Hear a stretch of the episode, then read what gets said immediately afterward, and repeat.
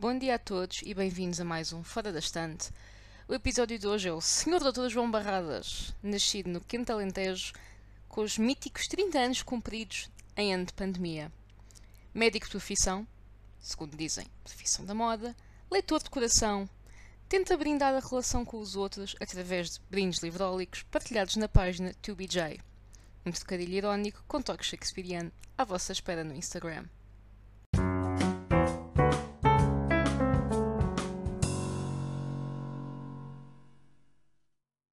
Muito obrigada, João, por teres aceitado o meu convite, sendo que talvez seja interessante referir que o convite teve alguns contornos curiosos.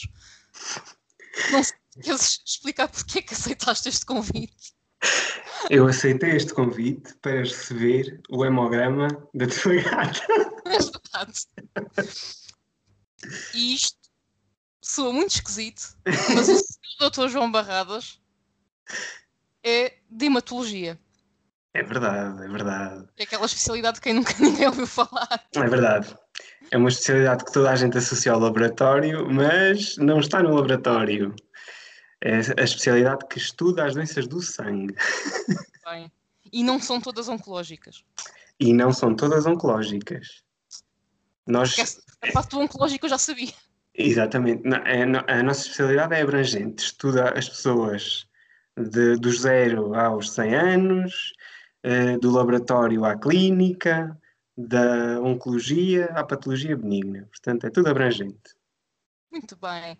E por esse motivo, e também porque havia a questão do hemograma envolvido, o desafio do hemograma, a primeira ideia que tu tiveste foi livros sobre sangue. Exato. Mas depois do Drácula, não sei se conseguias muitos mais. Pois, exatamente. O Drácula, o Dexter, mas, eh, mas era tudo temáticas muito sombrias e acho que para sombrio já chega o tempo que estamos a viver, portanto temos que, se calhar, falar assim de outras coisas. E uma coisa que eu não referi, e que para tentarmos aligerar aqui o mood, é que este episódio vai ser no dia 26 de dezembro, portanto isto é um episódio natalício. Ah, então, bom Natal! Ah, e pronto, ah, o- a Ah, temática espero que tenham recebido muitos livros de presente. e poucos hemogramas. Ai sim, poucos hemogramas. nem de gatos, que eles também não merecem. Mas pronto, face à dificuldade da temática ou à, à obscuridade da temática, não só no sentido de ser difícil, mas porque não era agradável, decidiste então uma temática que eu achei muito curiosa, até porque não costumo receber muitos convidados temáticos, salvo. A maior parte das pessoas foca em livros que marcaram ou favoritos, o que é perfeitamente normal e legítimo. Mas a tua temática é diferente. É, a minha temática é diferente, também porque estamos a viver num ano diferente, não é? E estamos uh, a viver tempos em que falamos muito de saúde. Desde, há- desde março para cá, todos os telejornais abrem com notícias sobre o Covid, mortes, infectados, e portanto achei por bem falarmos aqui de uma outra faceta desses profissionais que estão ligados à área da saúde e, portanto, decidi aceitar o rep de falar sobre escritores médicos. ou médicos escritores. Ou médicos escritores ou escritores médicos que eu depois de me dizer, eu tinha noção que há uns quantos, tu deste-me a tua lista de antemão Uhum. e eu depois fui pesquisar, porque quando tu me deste a tua lista eu lembrei-me de mais um ao outro.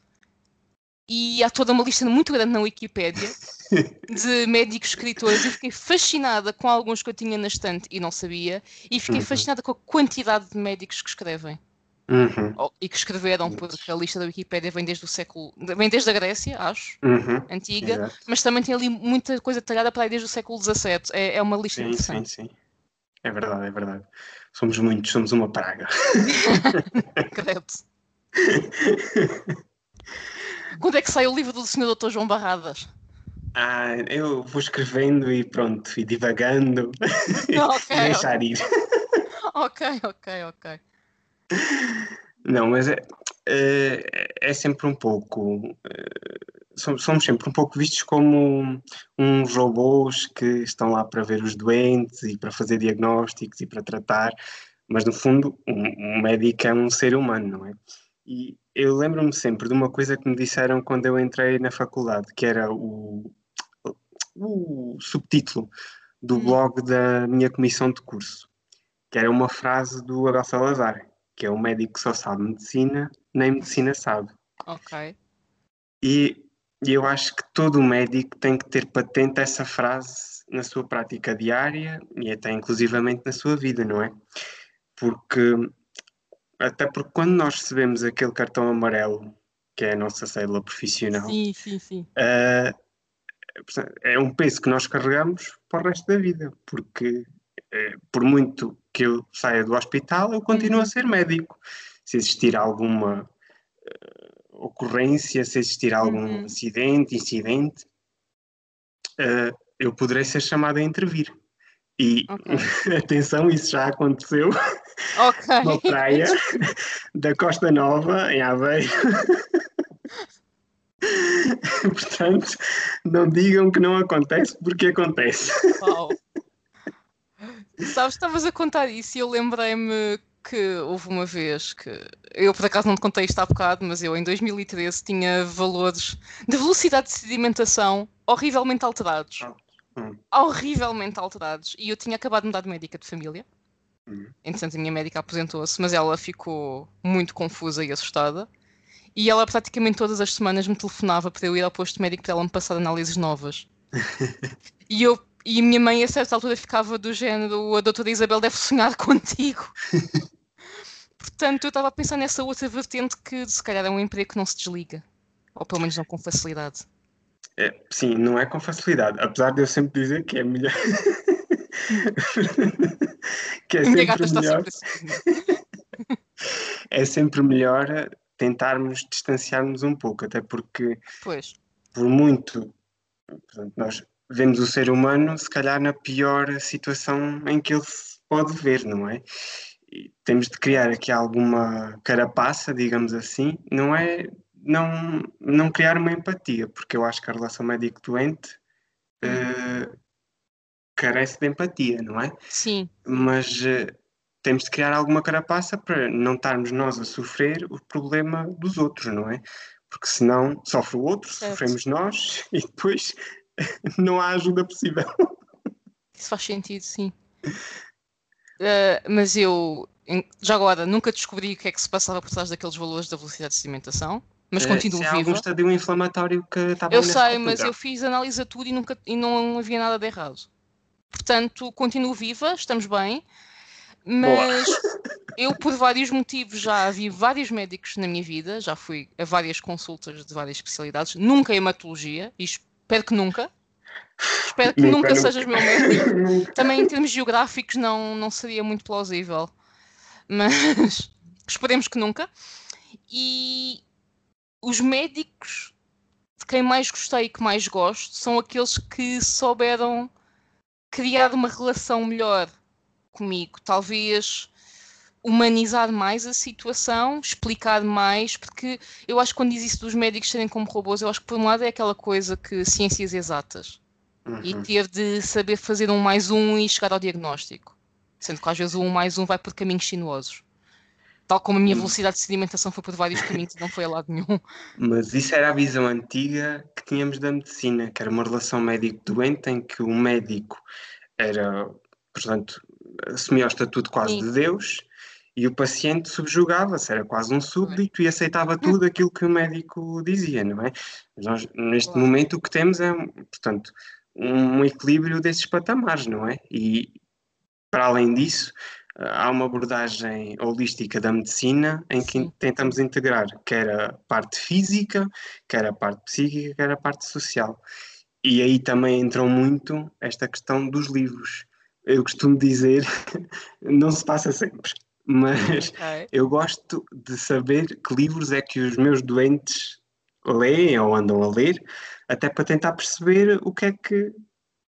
Okay, é como é, é que eles estão, o que é, qual é que é o estado, o estado emocional deles, uh, o que é que eles pretendem da vida e também já tenho apanhado grandes recomendações.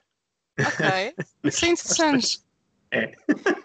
Mas certeza que apanhas doentes que, tal como o meu pai, ler o Tintim quando tinham 15 anos e nunca mais leram nada. Sim, sim, sim, sim.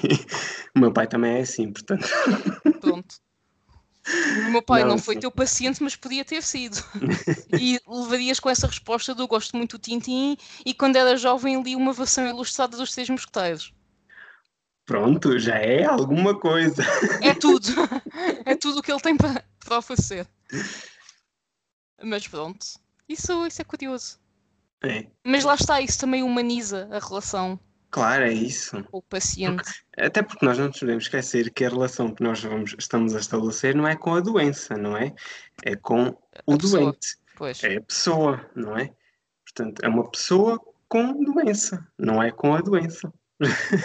São aqui alguns conceitos que se calhar é preciso desmistificar um bocadinho, é preciso recuar um bocadinho no tempo, não é? Até porque lá está, agora muito com os, os, hum, os tops de- da escolha na- para a faculdade, o facto da Hum. medicina ter descido, eu, eu, eu só pensava, eu acho isso muito bem, que é para tentarmos desmistificar este bicho-papão que é a medicina, não é? Porque a Pois. medicina não é aquele paraíso que toda a gente pensa, e aliás, vê-se muito bem agora com a pandemia, paraíso não é. Ah, sim, não é. Não é. Aliás, é um, um pouco pandemónio, mas E eu sei que há muitos médicos que me aturam muito. Porque eu não. Eu. Eu não sou uma. Eu sou uma paciente fácil e não sou uma paciente fácil. Já agora.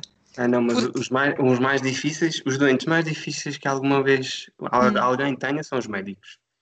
Ok, certo, faz Isso sentido. Não há a menor dúvida. Não Faz há a menor sentido. dúvida. Ganha o pódio. É que eu gosto de perceber tudo e questiono muitas coisas, mas como te expliquei há bocado, eu também tenho muita noção, Uhum. especialmente daquilo que eu já sei que tenho ou posso ter. Ou seja, sou aquela pessoa horrorosa que há dois meses chegou ao centro de saúde e disse que tenho alergia a opiáceos. Eu dei, eu dei literalmente o meu diagnóstico. E a médica viu-se forçada a concordar, porque lá está, eu apresentei-lhe todo o meu raciocínio lógico de a única coisa que eu introduzi na minha vida de novo foi dar xarope à minha gata. E a minha gata baba ao xarope e eu se calhar lambi o dedo depois. Pois. Mas, Não, mas, está, é- eu cheguei mas- lá com uma causa e efeito. mas, isso, mas isso é importante. Agora, imaginemos um médico, Hum. portanto, isso- mas isso é um, um- lá está, é um raciocínio lógico. Agora, um médico Eu com todo nisso. o conhecimento que tem, começa, vai, depois quase que cai na hipocondria. Pois. É quase como ir ao Google pesquisar o que é que, Exato. o que, é que esta dor só, de garganta significa. só que o médico não precisa do Google, não é? Vai ali à cabecinha, tu, tu, tu, roleta Pois. russa. Isso não pode ser fácil. Mas pronto.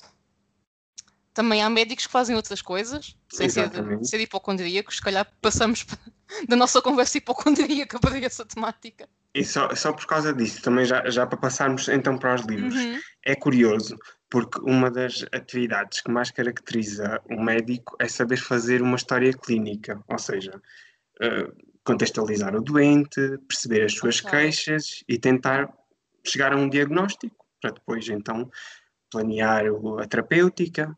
Portanto, lá está, é fazer uma história clínica. Por isso, Certo. não é assim tão estapafúrdio pensarmos que os médicos possam saber escrever e saber escrever Hum. histórias. Faz sentido. Faz Porque sentido. lá está, pegas numa pessoa que apresenta qualquer coisa e Exatamente. no fundo é quase como um mistério, talvez. Tens de ver quais é que são os Exatamente. antecedentes que podem ter ali levado e o que é que aquilo poderá ser tendo em conta tudo isso.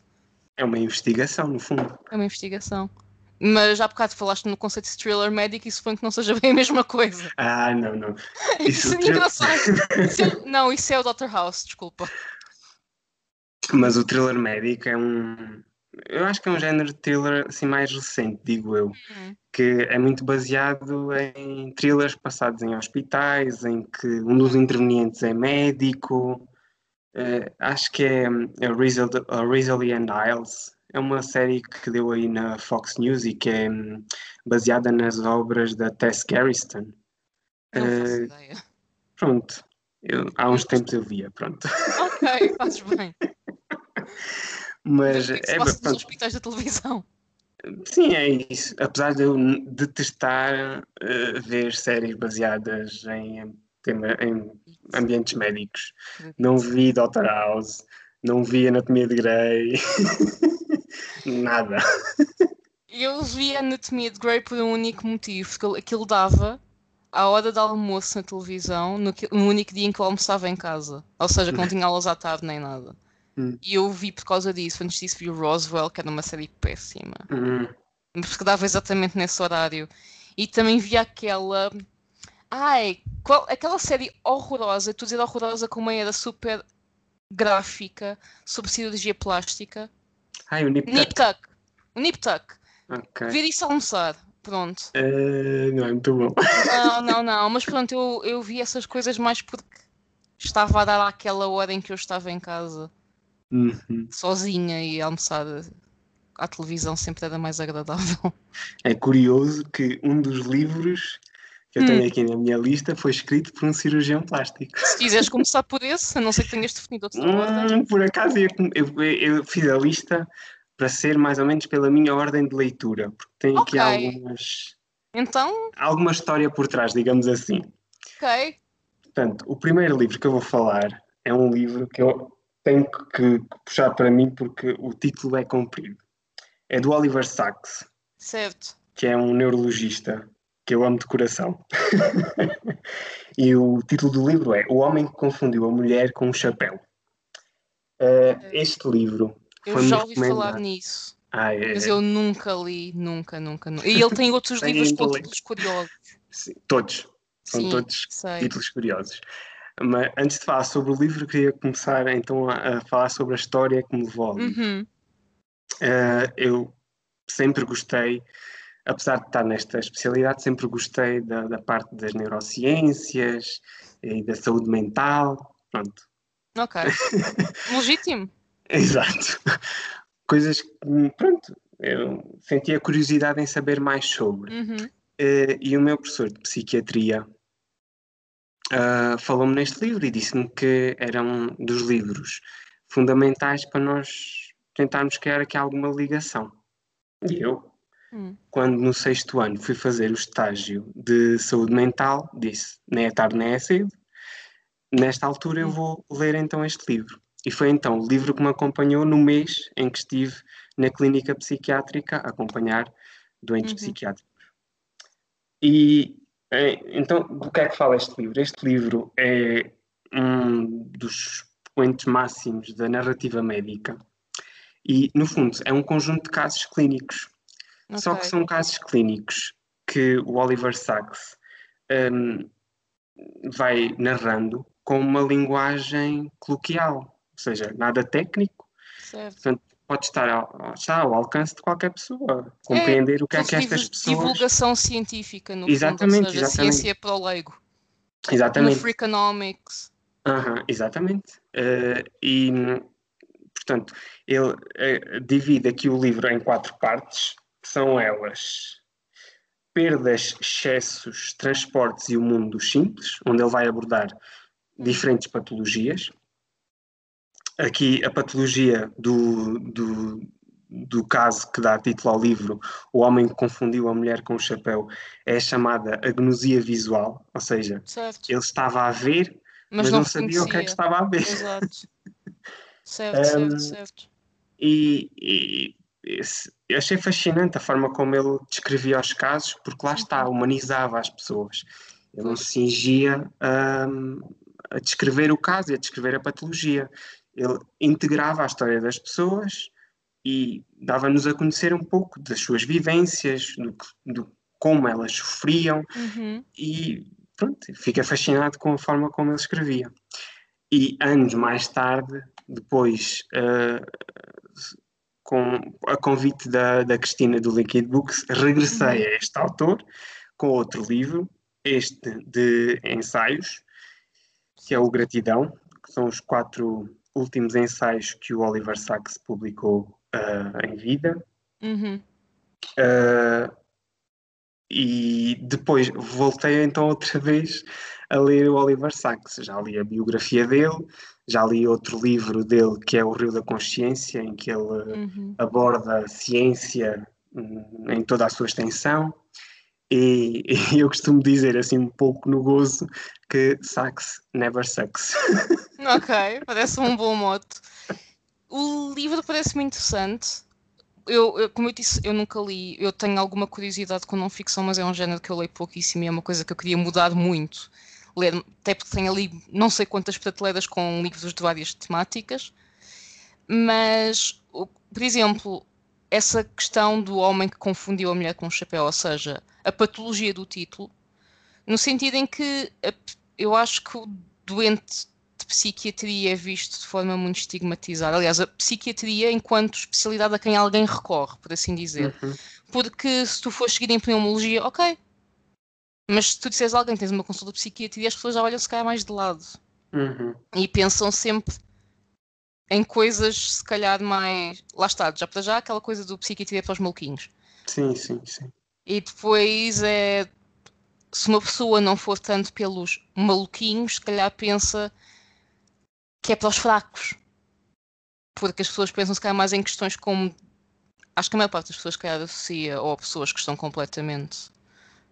Não sei termos médicos técnicos para isto, mas que não têm qualquer noção da realidade Sim, Estás a perceber o que eu estou a querer dizer? Sim, sim, sim. sim aquelas sim, pessoas que não. Pronto. Que são aquelas pessoas que têm de viver eventualmente internadas em sítios e que não têm qualquer capacidade para tomar conta delas próprias. E, sim, ou de estar sozinhas, ou não sei. Ou então e pensam existe muito, muito, muita imagem do manicômio antigo, que era um local recôndito no cimo de uma serra longe. Fazer umas lobotomias. Sim, sim. Egas Muniz. Sim, o nosso grande, o nosso grande prémio Nobel. Uh, pronto. Sendo que o Egas Muniz é um dos hospitais da minha zona de residência fiscal, residência fiscal, que é onde eu tenho consultas de pneumologia e onde também fui seguida em psiquiatria. Não, Já mas agora. eu acho que se todos pensarmos, uh, no final do dia, normalmente, normalmente, todos fazemos assim uma reflexão maior ou menor daquilo que foi o nosso dia, não é? Uhum. No fundo, isso é uma espécie de psicologia, não é? Só que Sim. só estamos a fazer connosco próprios. Portanto, se calhar não é tão estapafúrdio toda a gente ir a consultas de psicologia, não é? Sim, sim. Nós falamos com as pessoas, não é? Nós temos problemas, precisamos de Nós desabafamos com alguém. Exatamente. E se calhar uma pessoa que vê de fora consegue arrumar as coisas melhor na, melhor na gaveta Exato. do que alguém que vai Está... ser parcial. Exatamente. Consegue, consegue ser imparcial face a tudo o resto, não é? Coisa que nós próprios não conseguimos porque lidamos também com as emoções. Isto, esta questão sim. da racional e do emocional é sempre sim, assim sim, uma balança. E, pronto, como eu mencionei há pouco, eu, eu cheguei a ser seguida em psiquiatria no Egas Muniz, no hospital, não, não pelo senhor que ganhou o prémio Nobel, não sou assim tão velha, não sou assim tão velha e não fui lobotomizada. Mas eu tinha as consultas de psiquiatria e de psicologia uhum. e o meu psicólogo de lá, que era o Dr. Henrique Barreto, do Hospital Egas Muniz, era uma pessoa que me desafiava imenso e eu acho que isso, lá está, no sentido enquanto falamos com as pessoas, e, ou seja, se eu falar com um amigo meu sobre um problema meu, ele vai uhum. empatizar comigo, possivelmente não vai fazer aquele challenge do mas porquê que é isso? Uhum. Vai sim, tens razão, coitadinho. Se calhar não vai dizer coitadinha, mas vai. Se eu desabafar com, sobre um problema com alguém que me conhece, se calhar essa pessoa vai ter. Lá está, eu, esta foi a minha experiência claro. Sim, sim, e nestes casos clínicos em concreto, uhum. ele também vai adotando algumas estratégias e é possível acompanhar ao longo dos casos, quer pois. com desenhos dos, dos, dos doentes, uhum. quer com construção de, de histórias, até uhum. Há um caso em, particular que depois deu outro livro maior do Oliver Sacks, que é o Despertares, não sei se conheces, que deu origem ao livro, ao filme com o Robert De Niro. Não, não, não. não sou uma pessoa culta. Como é que se chama? O Robbie Williams. Ok, não, não sei, não sou uma pessoa culta a esse ponto. É um, é um filme ótimo. Ok. Eu, o livro não sei porque ainda não li, mas o okay. filme é ótimo.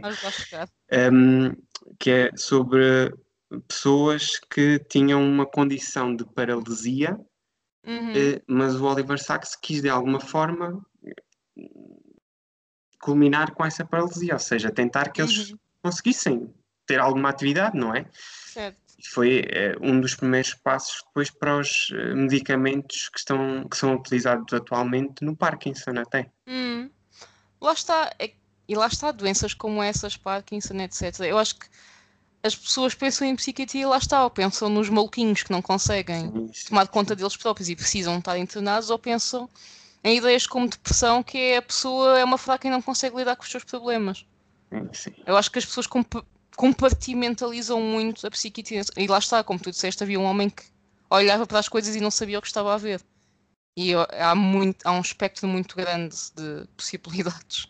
Sim, sim. ah, ah, o, o cérebro é uma caixinha de surpresas. Pois. Acredito.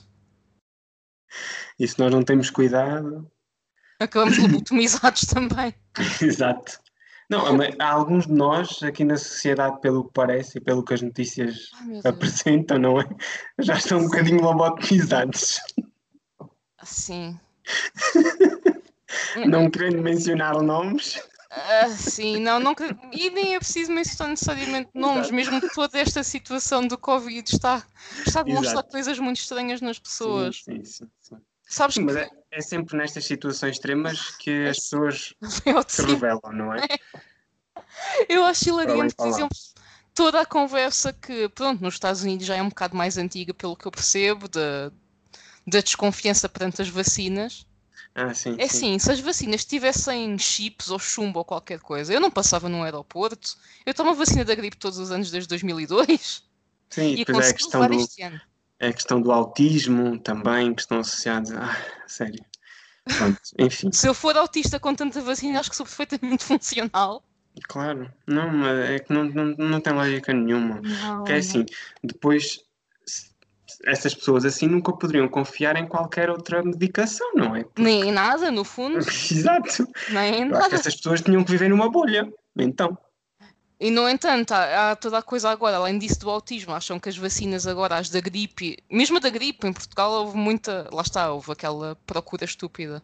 uhum, sim, sim, sim, houve um boom este ano. Houve um boom ano. este ano. Não, eu tenho feita noção, porque eu- lá está, eu levo a vacina há mesmo muitos anos.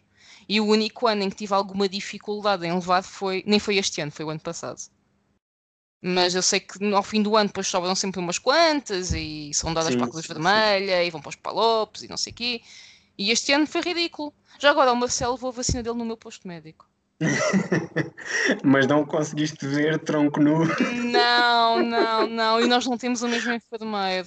Mas eu Ah. fiz a piada quando fui levar a minha vacina. Ela perguntou-me se eu conseguia destapar o braço. Eu, sim, sim, eu não sou Marcelo. Eu levo a vacina há tantos anos que eu sei vestir-me para a ocasião. Porque houve um ano no meio destes quase 20 anos que eu levei uma camisa e de facto não, não é uma boa Ah, opção. pois, não, não, não. Não é, não é, não é. Mas pronto. As pessoas são muito estranhas. E Hum, depois lá está, acham que as vacinas têm chips para identificar, mas metem tudo no Facebook. Sim, sim. E Certeza que isto também é uma depois- Patologia psiquiátrica Sim, sim, qualquer. sim, sim. Mas se disseres isto. Esta questão de partilhar tudo, de nada estar escondido, eh, enfim, Isso já, já são outros. já Outros são outros 500. 500. Vou, portanto, isto vai ser uma estreia neste episódio. Eu também selecionei aqui alguns autores médicos. Hum. E eu não vou elaborar os livros, vou apenas apresentar um livro. que Lá está, tu se calhar já leste estes todos ou parte deles. Há aqui um que eu não li, este em particular. Fica já aqui a coisa. Mas e isto não vai ter eh, ordem nenhuma, não vai ter critério nenhum. Atenção. O Ok, primeiro livro- em pulgas, estou em Sim, pulgas. É o Of Human Bondage, A Servidão Humana, do Somerset Maugham. Ah, não li, não li. É um livro Mas está na maravilhoso. lista. Este livro, é assim, o senhor escreveu muito, era médico, Uhum, escreveu muito. Esta é supostamente considerada a sua obra maior. E uhum. tenho-te a dizer que aqui o personagem principal, isto é à volta do personagem chamado Peter Carey, que segundo entendo é o nome de um escritor atual, o que para mim faz muita confusão na cabeça. Não, não conheço, mas, mas já vi o nome associado e é esquisito. Mas ele também estuda medicina. no meio, de- das muitas vicissitudes da sua vida, da servidão a que a vida o, o leva, no fundo. A Portanto, ficção baseada na realidade. talvez, talvez, mas pronto, isto é um, um outro autor médico É, no fundo, o título é engraçado, porque o médico não deixa de estar ao serviço do outro, não é? Pronto, neste caso, eu acho que a, a, a servidão humana não é tanto o serviço do outro, Sim, mas é sim, o sim, sim. que estás acorrentado Sim, na tua própria vida. É um bom livro, gostei. Tenho aqui outros livros, só há aqui um que não li, escolhi este por um motivo que eu depois explicarei, mas são todos muito bons livros. Então vamos seguir para o segundo, certo? Certíssimo. Certíssimo. Então o segundo, vou se calhar começar agora pela história. Ok. Portanto, terminado a faculdade, nós temos que fazer um exame e depois desse exame somos seriados. E, depois, o primeiro escolhe a especialidade e depois o segundo escolhe a especialidade. e depois Exatamente, escolhemos a especialidade, mas não começamos logo na especialidade. Ok. Temos uma coisa que na minha altura se chamava ano comum e que Sim. agora se chama formação geral, Ok. que é um ano em que nós estamos, basicamente, percorremos várias valências do hospital. E Que é eu, que geralmente é ginecologia obstetrícia, saúde mental e medicina interna, não é? Não. não, não, não. Isto não. é para os é- médicos de família.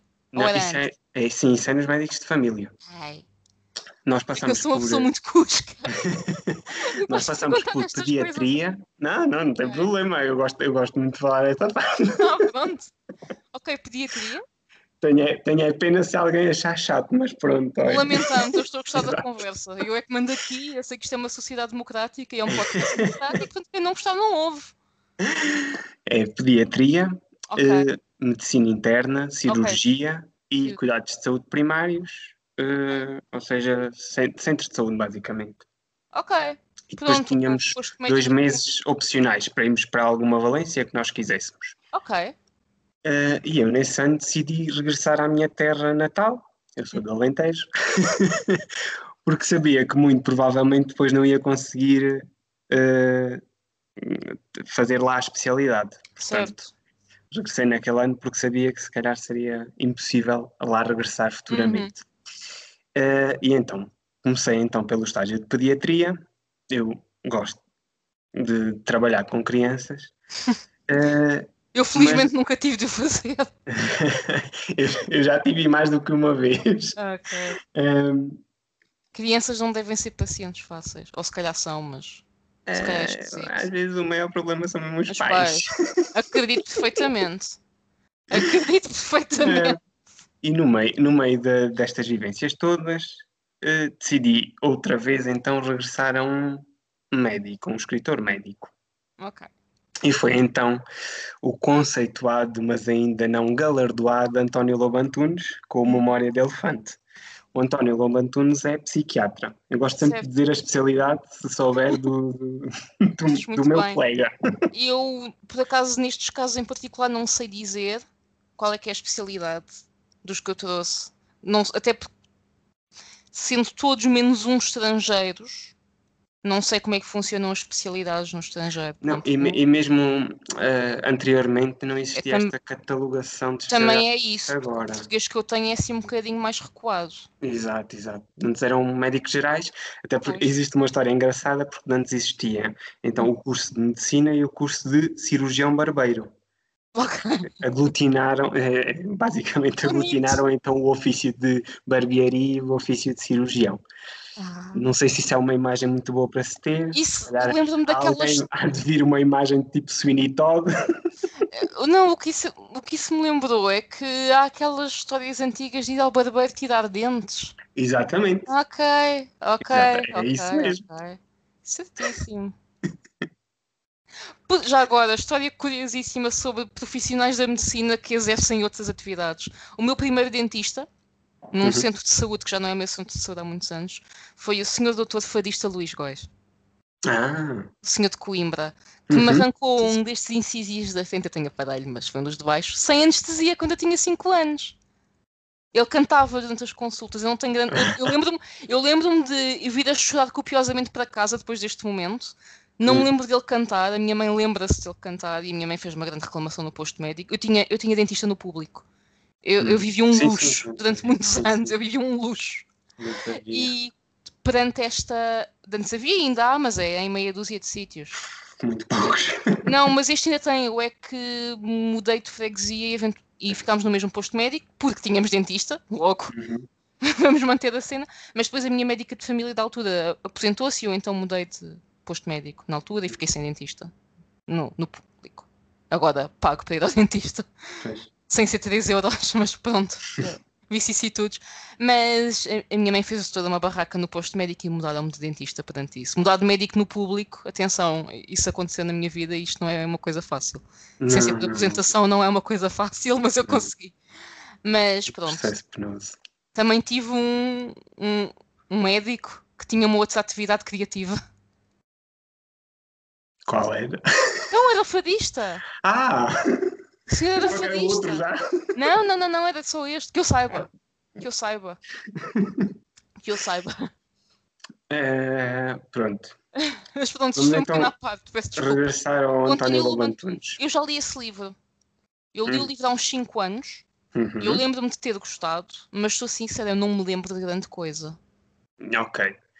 Eh, tenho já um disclaimer a fazer. Este foi o único livro do António Loban Tunes que Ah, eu eu também, eu também. também temos para o Cus de Judas, mas nunca lhe peguei. Porque existe sempre eh, aqueles, os mais conhecidos da obra do António Loban Tunes, que dizem que ele, nestas obras iniciais, ainda não desenvolveu toda a sua literatura, todo o seu gênio. Pronto, eu- é isto que eu conheço. Exato. e é Não, eu que eu vou também. falar. Eu também, é isso que eu conheço. Eu lembro-me de ter gostado, lembro-me de ter achado denso, que é o Uhum. também que se diz dele em geral. Lembro-me de guerra colonial, alguma distanciamento, algum distanciamento da esposa. Aham, exatamente. E, mas estás Basicamente- lembro-me de ideias abstratas. Aham. E se calhar o livro também é um bocado por aí, não, não me sei dizer. É, é, é. Ok, eu certo. mandar coisas para lá ao calhas. Basicamente, eu acho que este livro vive muito das vivências do próprio António Loban Tunes. Portanto, Sim, isto, consta, no fundo, sim. é um psiquiatra que regressou da guerra colonial, que está di- divorciado da mulher, Uhum. que está descontente com o trabalho Quem nunca? eh, e que está descontente com os colegas. Portanto, Quem nunca? bem-vindo a 2020. Não é preciso ir tão longe, desde Sim, sim. 2013 quase começou a dizer isso. Uh, mas então o que é que eu gostei, o que é que eu gostei particularmente neste livro? Portanto, ele no fundo é quase que se pode entender aqui como um- é uma- crónica da vivência, porque isto são vários episódios da vida da vida Uhum. do, do protagonista, não é? E eu gostei sobretudo do tom irónico e ácido que ele utilizava. Não, ok. Eu gostei, pronto. Sim. É daquelas coisas que não dá para explicar, mas gostei muito porque ele é muito eh, acérrimo nas, nas opiniões dele. E se ele não gosta, não gosta. E se ele tem um ódio, tem um ódio. E se ele está triste, está triste. Pode não ter nenhuma condição, não é preciso estar doente, não é? Uhum. Ele pode ter as emoções todas, não é? Pode estar a fervilhar sem ter propriamente alguma patologia. Eh, e eh, pronto, basicamente é, é essa, é essa, essa condição humana, não é? Que ele demonstra Pois. e que me fascinou na altura, quando eu estava a ver criancinhas, não é? Sempre bom ter aquele assim de tudo para ler à noite e depois ir ver uma criança. Era para equilibrar o É doce, para equilibrar. o, o amargo. Para isso não bastavam os pais. Exato. A, a minha mãe era uma dessas mães no médico. Eu, eu percebo o que estás a querer dizer. Pois a, a- minha mãe não era. aliás, eu devo dizer que eu, durante a minha infância, poucas vezes fui ao médico. Porquê? Pronto. Porque a minha mãe é enfermeira. Ah, muito bem. Luxos também. Pronto, menos mal. Sim, mas depois existia sempre aquela parte do vacinas e tirar sangue. Às 8 da manhã, a acordar, Ah, eu quase na Eu- cama. dia da vacina, dia da pica. E eu, ai, que ótimo. Por acaso eu, eu era muito boa criança nesse aspecto. Achava tudo ótimo nisso. O que, Ai, eu não era- gostava nada. Ah, o que a minha mãe era particularmente má era em dois tipos de exames médicos que eu faço ainda hoje e faço continuadamente, que são os de visão Uhum. e de função respiratória. Hum. Em que a minha mãe começava a gritar para eu me esforçar mais em ambos. Sendo que é o tipo de coisa que honestamente não dá. Simplesmente isso não dá. Não é como se fosse um teste da escola para para- tiveste uma nota, esforça-te mais. Não. É a capacidade dos meus pulmões ou dos meus olhos. Não dá. Sopra, sopra mais, sopra mais, sopra mais. Aposto que te deparaste com muitos pais do género ne- nesse pequeno momento. Sim, sim, sim, sim, sim. Enfim, bons momentos. Vivências, vivências. Vivências. Não é fácil. Não, não, não, não. Mas Não, é, mas é, é- é- é- acaba, acabamos por entender, não é? Porque sim. não é suposto uma criança estar a sofrer, não é? Sim, E é eu- suposto ela ter um sofrimento limitado, o máximo possível, não E é? é suposto ter pulmões dentro dos padrões normais e não ter que tomar a bomba e voltar passados 15 minutos. Exato. a ver se já dá. O que também era muito chato, honestamente. Uhum. Porque isso depois implicava toda uma demora extra e de facto não, não era agradável para ninguém. Mas a pressão também não era agradável para ninguém. Ah, sim, sim. Aquelas máquinas são. Ah, mas não. Agora é tipo numa espécie de câmara de ar, Uhum, sim. mas antes não era. Ah, Eu sou do tempo em que não era. Eu sou do tempo em que me sentavam numa cadeira de secretária, tipo, Hum, tal era como estou tipo, computador, estava tipo com a coisa à minha frente e Ah, aquelas bolas sempre. sim, sim, sim. Só que agora é Ah. numa câmara de ar, agora é, uma, agora é sem me sentar numa coisa de vidro, que é assim uma coisa muito esquisita. Letismógrafo. Bom nome. Eu só sei que é uma espirometria e depois existem vários outros. Exatamente, exatamente. Isso é uma palavra que eu sei desde muito nova, infelizmente. Mas pronto, faz parte. Faz parte. Mas pronto, eh, o Lobo Antunes hei de lá voltar. Eu também, até porque tenho outro dele É na, na prateleira. Tenho os cujos Judas. Eh, Eu não, eu tenho a última porta antes do anoitecer. Não É faço assim ideia. Eu confesso que não, Acho que é. não sou muito conhecedora da bibliografia do senhor. Confesso, totalmente. Foi aquela coisa que li, gostei, mas não fiquei arrebatada para voltar logo a seguir. Acredito que se tenha passado o mesmo. Sim, eh, lá está, na altura foi assim um ping, mas depois faltou a, a ligação. Também depois, pronto, o trabalho tem altos e baixos e há alturas em que dá para ler e outras não dá para ler e Sim, há alturas sim. em que apetece mais uma coisa, há alturas em que apetece mais outra, pronto. Há momentos mais É. certos do que outros. Mais Exato. propícios. Uhum. Um livro que eu vou recomendar agora em contrapartida, eu vou mostrar este porque é dos meus livros preferidos, mas não recomendaria começar por ele. É o Master and Margarita do Mikhail Bulgakov. Ah, eu adoro este autor livro. que eu Este quero livro- ler. O Mikhail Bulgakov, eu já li umas coisas dele. Eu não sei o que é que está editado em português e o que não. Sei que este está, Esse sei que está, alguns sim, sim. outros estão. Acho que o White Guard, o Guarda Branca, está em português, mas esse eu não gostei muito. Eu já li.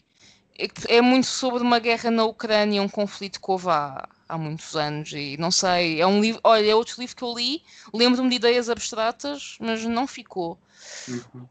Uh, já li O Coração de Cão, que é sobre um transplante de um coração entre um homem e um cão, e depois o cão humaniza e o homem canifica. Canifica. Canifica? Gosto da palavra. E aquilo que eu talvez te recomendasse para começar, porque eu- há uma pessoa que já foi convidada neste podcast que ouve, que é a Rita, que me diz que tem um grande trauma porque muitas vezes começa os autores a ler um autor pela grande obra dele ou pela melhor e depois o resto não se compara tudo. tanto. E eu acho que o Bulgakov tem aqui um. Este foi o primeiro que eu li dele, lá está, foi um autor que eu gostei muito e depois li uns quantos. É tal Uhum. coisa. Por isso é que eu também achei engraçado mencioná-lo agora. Uhum. Uh, é o A Country Doctor's Notebook. Ou Uhum. seja, são os escritos de um médico da província. Uhum. e- Um João Semana. Sim, e é sobre. É biografia ficcionada, uma memória pois. ficcionada, talvez, Uhum. que é sobre as experiências do próprio Bulgakov, mas não é ele, é um, é um pouco ficcionado, de quando ele vai fazer talvez o seu internato do ano comum, uma coisa qualquer, é a sua primeira experiência, portanto é capaz de ser um internato ou uma Isso. coisa assim lá da Rússia da altura, só que ele vai para uma terriola qualquer nos confins da Sibéria. Ok. E isto numa altura em que havia dois problemas muito prementes. Aliás, havia vários. Um deles era a suburbanização completa das aldeias, especialmente naquela Rússia rural, sim, sim. completamente recôndita no fim do nada. Enquanto pessoa do interior, talvez, lá está, não tão extremo como Sibéria recôndita, mas talvez seja uma realidade que possa fazer sentido. Sim, eu, sim, sim. eu confesso, do interior só conheço em férias. E os meus pais são mesmo de uma aldeiazinha muito recôndita também. Mas lá está, eu, pessoa nascida e criada em Lisboa, para mim é um contraste muito grande. Eu conheço Uhum. mal o restante interior, portanto, posso estar a dizer uma barbaridade autêntica. Bárbara Ferreira a dizer barbaridades também é um bom conceito. Odeio o meu nome nestas coisas. Mas os dois grandes problemas. O livro é curto, eu acho que o li na altura, tipo, num dia. Não digo que toda a gente lesse um dia, eu acho que dediquei mesmo o dia inteiro àquilo, mas é curto e lê-se muito bem. E suponho que alguém médico possa ter especial curiosidade nos casos. Porque aquilo são Uhum. casos que ele aparece e são coisas muito absurdas e ele está ali sozinho no meio do nada e tem de ser ele a lidar com aquilo, porque já não há outro médico. O Ah. médico velho ou morreu ou foi embora, ou não, não me lembro agora do, do pormenor, porque já li o livro também há uma carrada de anos. Uhum. Mas os dois grandes problemas com que ele se depara ali são, primeiro, o ópio, que já percebemos que não é uma coisa para mim, Exato. não, daí não funciona, Nunca usar. nunca usar, e sífilis, que Ah, não sim, tendo sim. essa experiência também acho que não é uma coisa para mim. Uhum. Não tenho Nem para vontade. ninguém. Para bem de todos. mas ele começa a receber pacientes com sintomas estranhos e depois percebe que é sífilis e percebe que é uma coisa muito generalizada ali na, na zona. E pronto, eh, é isso. Esse é um bom livro, eu gostei muito. Há uma minissérie da televisão que é com o, o Harry Potter, o Daniel Radcliffe. Porque ele, segundo percebo, é uma pessoa que gosta muito de ler e gosta de pegar em projetos literários. Ok. E ele fez isso, ou seja, Isso não conhecia, não. Mas é engraçado porque, basicamente, esse é um- a essência do João Semana, que é uma personagem também criada por outro médico escritor, sim, Gildo Diniz. exatamente. E é outra coisa engraçada, porque eh, consigo fazer a ligação agora para, para o terceiro livro. Força então. O terceiro livro, que é então A Criação do Mundo, do Miguel Torga, que foi Otorrino... Ai. Otorrinolaringologista. Eu gosto muito do diminutivo que é ORL. ORL, exatamente. Adoro. Otorrino Laringologista. Não, não, a minha dicção hoje não está boa. A minha nunca está, eu não digo erros, portanto. Só aqui uma curiosidade, que o verdadeiro nome do Miguel Torga era então Adolfo Correia Rocha. Sim, sabia que era pseudónimo, nunca me lembro Exatamente, exatamente. do, do nome do senhor, mas sim. E, e porquê é que existe então a ligação agora para esse livro do, do Bulgakov? Porque, portanto, isto é assim um... eh, Não é um romance epistolar, Uhum. não é, um, não é bem um diário, não é bem um romance, não é bem uma ficção. Isto é algo Uhum. que está no meio dos três, porque no fundo isto são as vivências do próprio Miguel Torga, Uhum. acompanha, acompanha a sua vida, hum, desde, desde tenra idade, esteve no Brasil, depois regressou, cursou medicina, ah, e é estruturada em seis partes. Ah, e eu achei interessante porque o, o Miguel Torga, o Adolfo Correia Rocha, teve uma educação fortemente religiosa, como era comum na altura, não é? Sim, claro. Eh, e sabemos que, segundo a Bíblia, não é? O mundo foi criado em sete dias. Sim, Eh, e é engraçado que ele divide a sua vida em seis dias. o último é para descansar, Exato, o último é para descansar, exatamente. E não é para também, escrever. eu, eh, podem existir várias interpretações. Eu tenho, eu, eu, Eu nunca pensei o livro, eu atirei minha, isto. digo eu. Eu atirei isto ao calhas, como tudo o que eu faço. Sim, não, mas essa, essa é uma. O sétimo dia é para descansar. Fora que, ao sexto dia, o homem foi criado. Hum, Existe aqui alguma, alguma ligação, digamos assim. Ok. Eh, e também porque é uma, digamos assim, é uma obra inacabada, porque ele escreveu até um determinado momento da sua vida. Ok, o sétimo Ele dia eu tinha seguir. Exatamente. Ok, faz sentido. Faz sentido. Faz sentido. É, um- é, é, foi uma análise, descansou nesse último pedaço. exatamente. Foi uma análise que eu gostei de, de fazer eh, quando estava a ler a, a ler a obra. Uhum. E depois existem muitos pontos que, que, que eu tenho em comum com, com, com o autor, eh, porque ambos viemos de uma região mais do interior, Uhum. fomos estudar, ambos estudámos em Coimbra, Ok. ehm, e ambos temos um gosto pela, pela terra. Ele, ele gostava muito de, da sua terra e tentou ajudar ao máximo as pessoas da sua terra. Onde é que era a terra de- dele? Não sei se sabe. Sei. Eh, era é no, no- em Vila Real, eu agora não sei o nome da Ok. terra. Eu também não Era conheço a zona. Da Vila Real. Eh, Ok. e apesar dele ser otorrino, não é? Eh, que é o- a abreviatura que nós utilizamos. Sim. Eh, Embora o laringo também seja muito importante. sim, Eu sim, tive sim, muito sim. amigo dalito nesta vida. Sim, sim, sim.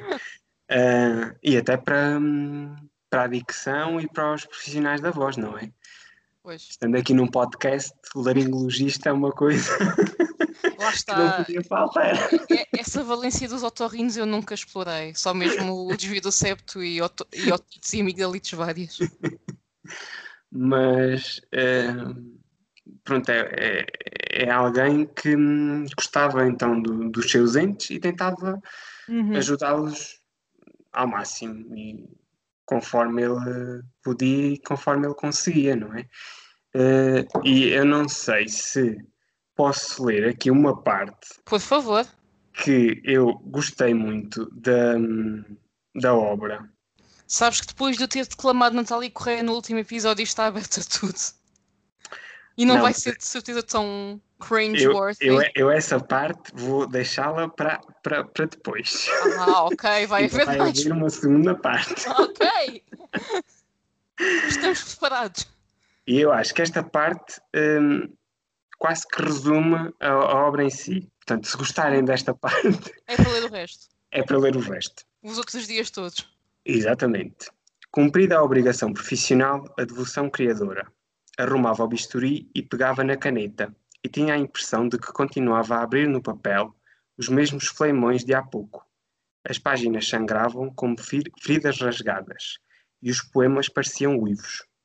Avaliava bem a nenhuma simpatia que esperava tais cruezas. Se pudesse limar certas arestas, adoçar certos travos, dourar certas negruras, outra aceitação sorriria aos meus livros. Mas seria roubar-lhes a autenticidade. E continuava. Testemunha de horrores, não podia entoar loas ao inefável. A violência estava na própria vida. Muito bem. Parece-me bem. E E eu. foi com esta frase que o Miguel Torão conquistou. Pronto. E eu do Miguel Torga só li contos, li os bichos. Eu também os li no quarto ano. Foi a primeira experiência que tive com o Miguel Torga. Eu li há dois anos. Ah, Foi a primeira experiência que tive com o Miguel Torga. não, mas eh, foi. Teve aqui um interregno entre o quarto ano E esse momento. Muito. Mas eh, pronto, é um autor português que ainda não tínhamos tido nenhum. Eh, Bem, tinhas falado do acho- Antunes. ai, pois já, já estou. esquecimento, esquecimento. Acontece-nos a Ah, todos. mas é um autor português que se calhar, pronto, não é. Não sei, não sei se agora é tão falado assim, não é? Eh, e tem uma obra vasta por Sim. vários géneros Sim, sim. e que dá para vários gostos e várias idades. Sim, ele eh, também escreveu poesia, tem Sim, vários livros de contos. Nós temos aqui em casa, além do bicho, temos os contos da montanha e os novos contos da montanha. Na sexta-feira, não sei se isto te poderá interessar, a, a RTP está a passar uns. Na sexta-feira, neste caso no dia para aí 10 ou 11 de dezembro, portanto já quem tiver a ouvir isto depois já foi há umas sextas-feiras atrás. Ah, mas a RTP às sextas-feiras está lá tipo uns mini-filmes baseados em contos e obras Sim, portuguesas. sim. E no deu dia fronteira. deu fronteira, que é filmada em Sortelha, que é perto da terra dos meus pais. Hum, Eu, eh, nós olhamos para aquilo isto é Sortelha. Depois nos créditos finais, isto é Sortelha. Portanto, isso aconteceu e esse é um dos contos dos novos contos da montanha, Sim. só que esse ainda está por ler. Depois eu tenho os contos da montanha agora para ler. Pronto, ah, eu também tenho de ler esses primeiro. Não, mas o, o Diogo já leu os contos da montanha, não tinha lido, era aos nove, e depois fomos ver e está nos novos. Porque eu disse, Uhum. "Hum, um, um conto com este tipo de, de temática deve estar nos contos da montanha ou nos novos. Porque, não sei se tu viste o filme, o minifilme. Sim, sim, sim. sim. Pronto, e isso pareceu-me o tipo de. Sim, sim, sim. da montanha. Guerreiro. Sim, sim, sim. Não tendo lido qualquer dos livros, pareceu-me o tipo de coisa que podia ser abordada pelo título. Mas gostei, tenho, tenho de ler mais Miguel Torga. Eventualmente os vários dias da criação. Exato. Que são Sim, é uma, é uma leitura de, que requer tempo. Pois, Porque lá está. é, aquilo não é um fluxo de consciência, mas eh, pronto. Ele vai abordando basicamente as vivências dele, uhum, mistura reflexões, eh, opõe-se contra o regime, como seria de esperar, pois. eh, vai debatendo a sua atividade clínica, a sua atividade de escrita, vai pondo Hum. um poema ali, um poema aqui, eh, tratar de um conto. Basicamente aquilo quase que era um, é um diário, mas não sendo um diário, até porque o Sim. Miguel Torga tem os próprios diários, não é? Exato. Sim, sim, sim, sim. Há, há toda uma panóplia de material para ler do Miguel. Torga, claro, dá para todos os gostos. Mas ele nunca escreveu romances, pois não, romance mesmo. Ficção longa. Pelo menos não É, me lembro assim de nada. Eh, Eu também não, não tenho a certeza. Mas não me lembro que eu tenha feito. Do pouquíssimo que sei. Sim, sim. Pronto. Romance talvez, mesmo, não sei. talvez não, não se Porque tenha existe o. Portugal, mas eu o Portugal não sei se é mais Ah, de viagem. Não Não sei se sei. é romance de viagem ou assim. Ok. Porque existe um que é o Portugal. Oh, sim, sim, sim, sim, sim, sim. Não E eu sei. não sei se esse é romance de viagem ou não. É porque assim de repente das referências que tenho, lembro-me lá está dos diários, Uhum. há diários, há, falar, há- há muito poema, sim, e lá sei de há contos. Sim. mas não sei. É uma, é uma questão a investigar. É uma questão a investigar. Os que eu me lembro são esses: é o, o Bichos, Uhum, Os Contos da Montanha, os Novos Contos da Montanha, a Montanha. antologia lírica, a criação do mundo, os diários, Vários diários, sim. os vários diários e, E, a- e Portugal. pois. Não sei. Ah, Olha, é para investigar depois. Trabalho de casa. Trabalho de casa. E vou aproveitar para. Tenho aqui um Júlio Diniz. É o Ah, único que eu li dele, que li este ano, que é uma família inglesa. Uhum. Mas eh, o Diogo já leu As Pupilas do Sr. Reitor e Senhor gostou muito. Gostou muito. Portanto, há de acontecer em breve. Pronto, não, não há aqui grande apresentação para dar, apenas aproveitei que tinhas mencionado. E o Sr. Júlio Diniz também não se chamava Júlio Diniz, chamava-se Joaquim Guilherme Gomes Coelho. Antes, os pseudónimos estavam na moda. Ah, e aqui, lá está. Ele também morreu muito novo, em 1871. E não fala aqui em especialidades, mas lá está, é Não, tal coisa na não, altura na dele, não. altura não. É a tal conversa, não era cirurgião barbeiro, Exato. era só médico. não arrancava dentes. À maluca. Exato. Portanto, mais um ponto a favor dele. Pronto, então vamos para o quarto, certo? Certíssimo, que é. Então, o quarto, eu tentei também abordar de alguma forma vários géneros nestas escolhas, Uhum. para agradar aos vários públicos que existem, não é? E então decidi, para o quarto, incluir aqui um livro que eu li recentemente, Uhum. mas que eu gostei muito, que é um livro de poesia Ok. que se chama Nómada, que é do João Luís Barreto Guimarães, que, recente, que o ano passado ganhou o prémio Bertrand, salvo erro, e este ano, aqui há poucos dias, ganhou um novo prémio que foi ehm, eh, foi sob a, a- da Câmara de Óbidos, creio Ok. eu. Sabes que eu às vezes google estas coisas, só que o meu telemóvel está a carregar e está um bocadinho longe. Portanto, hoje vai- é um episódio atípico a vários níveis. Ma- Mas, eu acho que foi, que é um novo prémio que foi. Ok. ehm, que te- pronto, tem por base a, a Câmara de Uhum. Óbidos. E é um prémio de, de lírica também. Ahm, E este colega é então cirurgião plástico. uh, e o que é que eu gostei neste livro? Uh, é, que o João Luís Barreto Guimarães tem um, um foco sobre o cotidiano, ou seja, ele descreve poesia, mas de coisas banais, não é, uhum. não é nenhuma produção prolífica, megalómana, não há aqui deuses. Não há uns Lusíadas. Não, não, não é uma epopeia. É, são curtos poemas do cotidiano. Okay. E que não sei se por ele ser uh, cirurgião ou não, mas de alguma forma ele consegue dissecar muito bem uh, as várias camadas do ser humano. E isso deixou-me de alguma forma não sei se, se, por causa deste, deste distanciamento social que nós vivemos, uhum. uh, deste isolamento que de alguma forma a que de alguma forma estamos sujeitos, deixou-me se calhar algum, algumas vezes melancólico ou mais emotivo, uhum. que é um, se calhar uma das facetas que, que, não estão tão associadas aos médicos. Pois. Mas lá está. Nós Como somos é seres humanos. ser aquela pessoa fria, preparada para te ver com toda a seriedade Exato.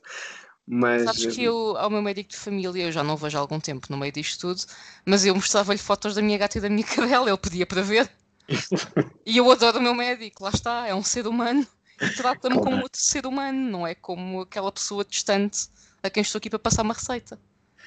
Claro, mas é, é, é isso e eu acho que uh, é bom ver um, um profissional ainda no ativo ainda por cima, uh, a escrever poesia assim e uhum. a tentar demonstrar que lá, lá, está, o médico é um ser humano sim, e sim. se calhar até dado a atividade clínica que tem, consegue olhar para o outro uhum. sobre outras objetivas e ver perspectivas várias e analisar e tentar entender uhum. e empatizar, que é um, é um, um conceito que falta Sim. muito na sociedade hoje. Pois falta, porque eu acho também já agora que, tal como a psiquiatria, a cirurgia plástica também é uma especialidade que é vista de forma um bocadinho estranha.